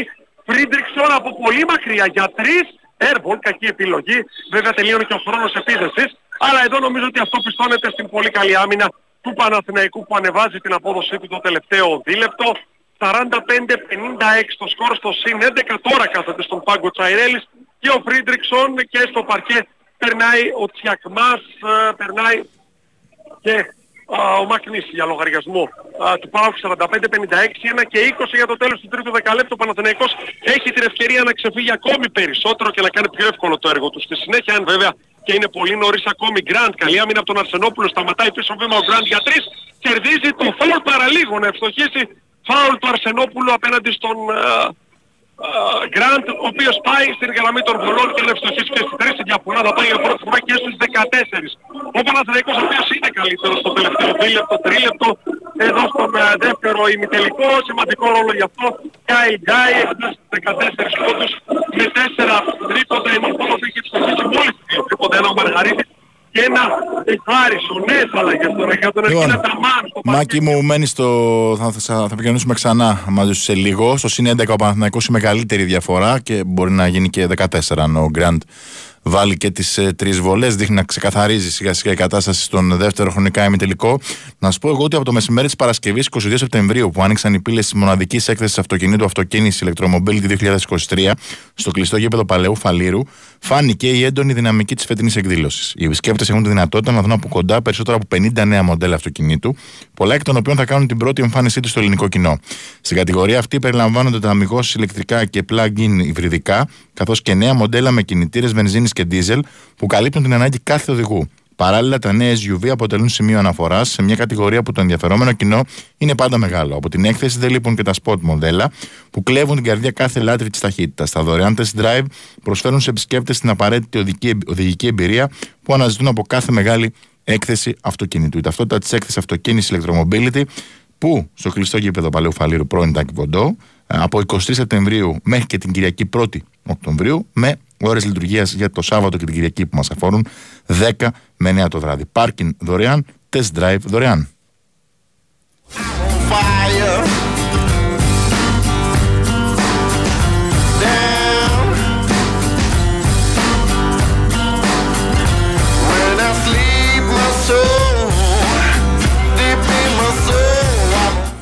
Δεν υπάρχει αλλαγή στα παιχνίδια. Όχι, υπάρχει. Μόλις η Hoffenheim ισοφαρίζει την Dortmund σε 1-1 στο 28ο λεπτό. Πριν κλείσω εγώ και δώσω στη σκητάλη στον ε, Γιάννη Τσαόση που θα πάτε και μαζί του στην Ρόδο για να δούμε πώς θα ολοκληρωθεί ο δεύτερος ημιτελικός Super Cup. Να πω ότι η Μαρία Σάκαρη με 2-0 σε απέναντι στην Καρολίνη Γκαρσία προκρίθηκε στον ημιτελικό του WTA στην, ε, στο Τόκιο, ε, στο 500 τουρνουά. Η Σάκαρη είναι συνεχόμενα σε καλή κατάσταση το τελευταίο διάστημα.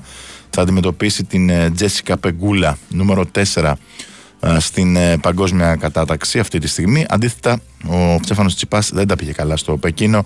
Ετήθηκε πολύ νωρίς στον πρώτο γύρο από τον ε, Νίκολας Τζάρι 6-4 και 6-4 και αποκλείστηκε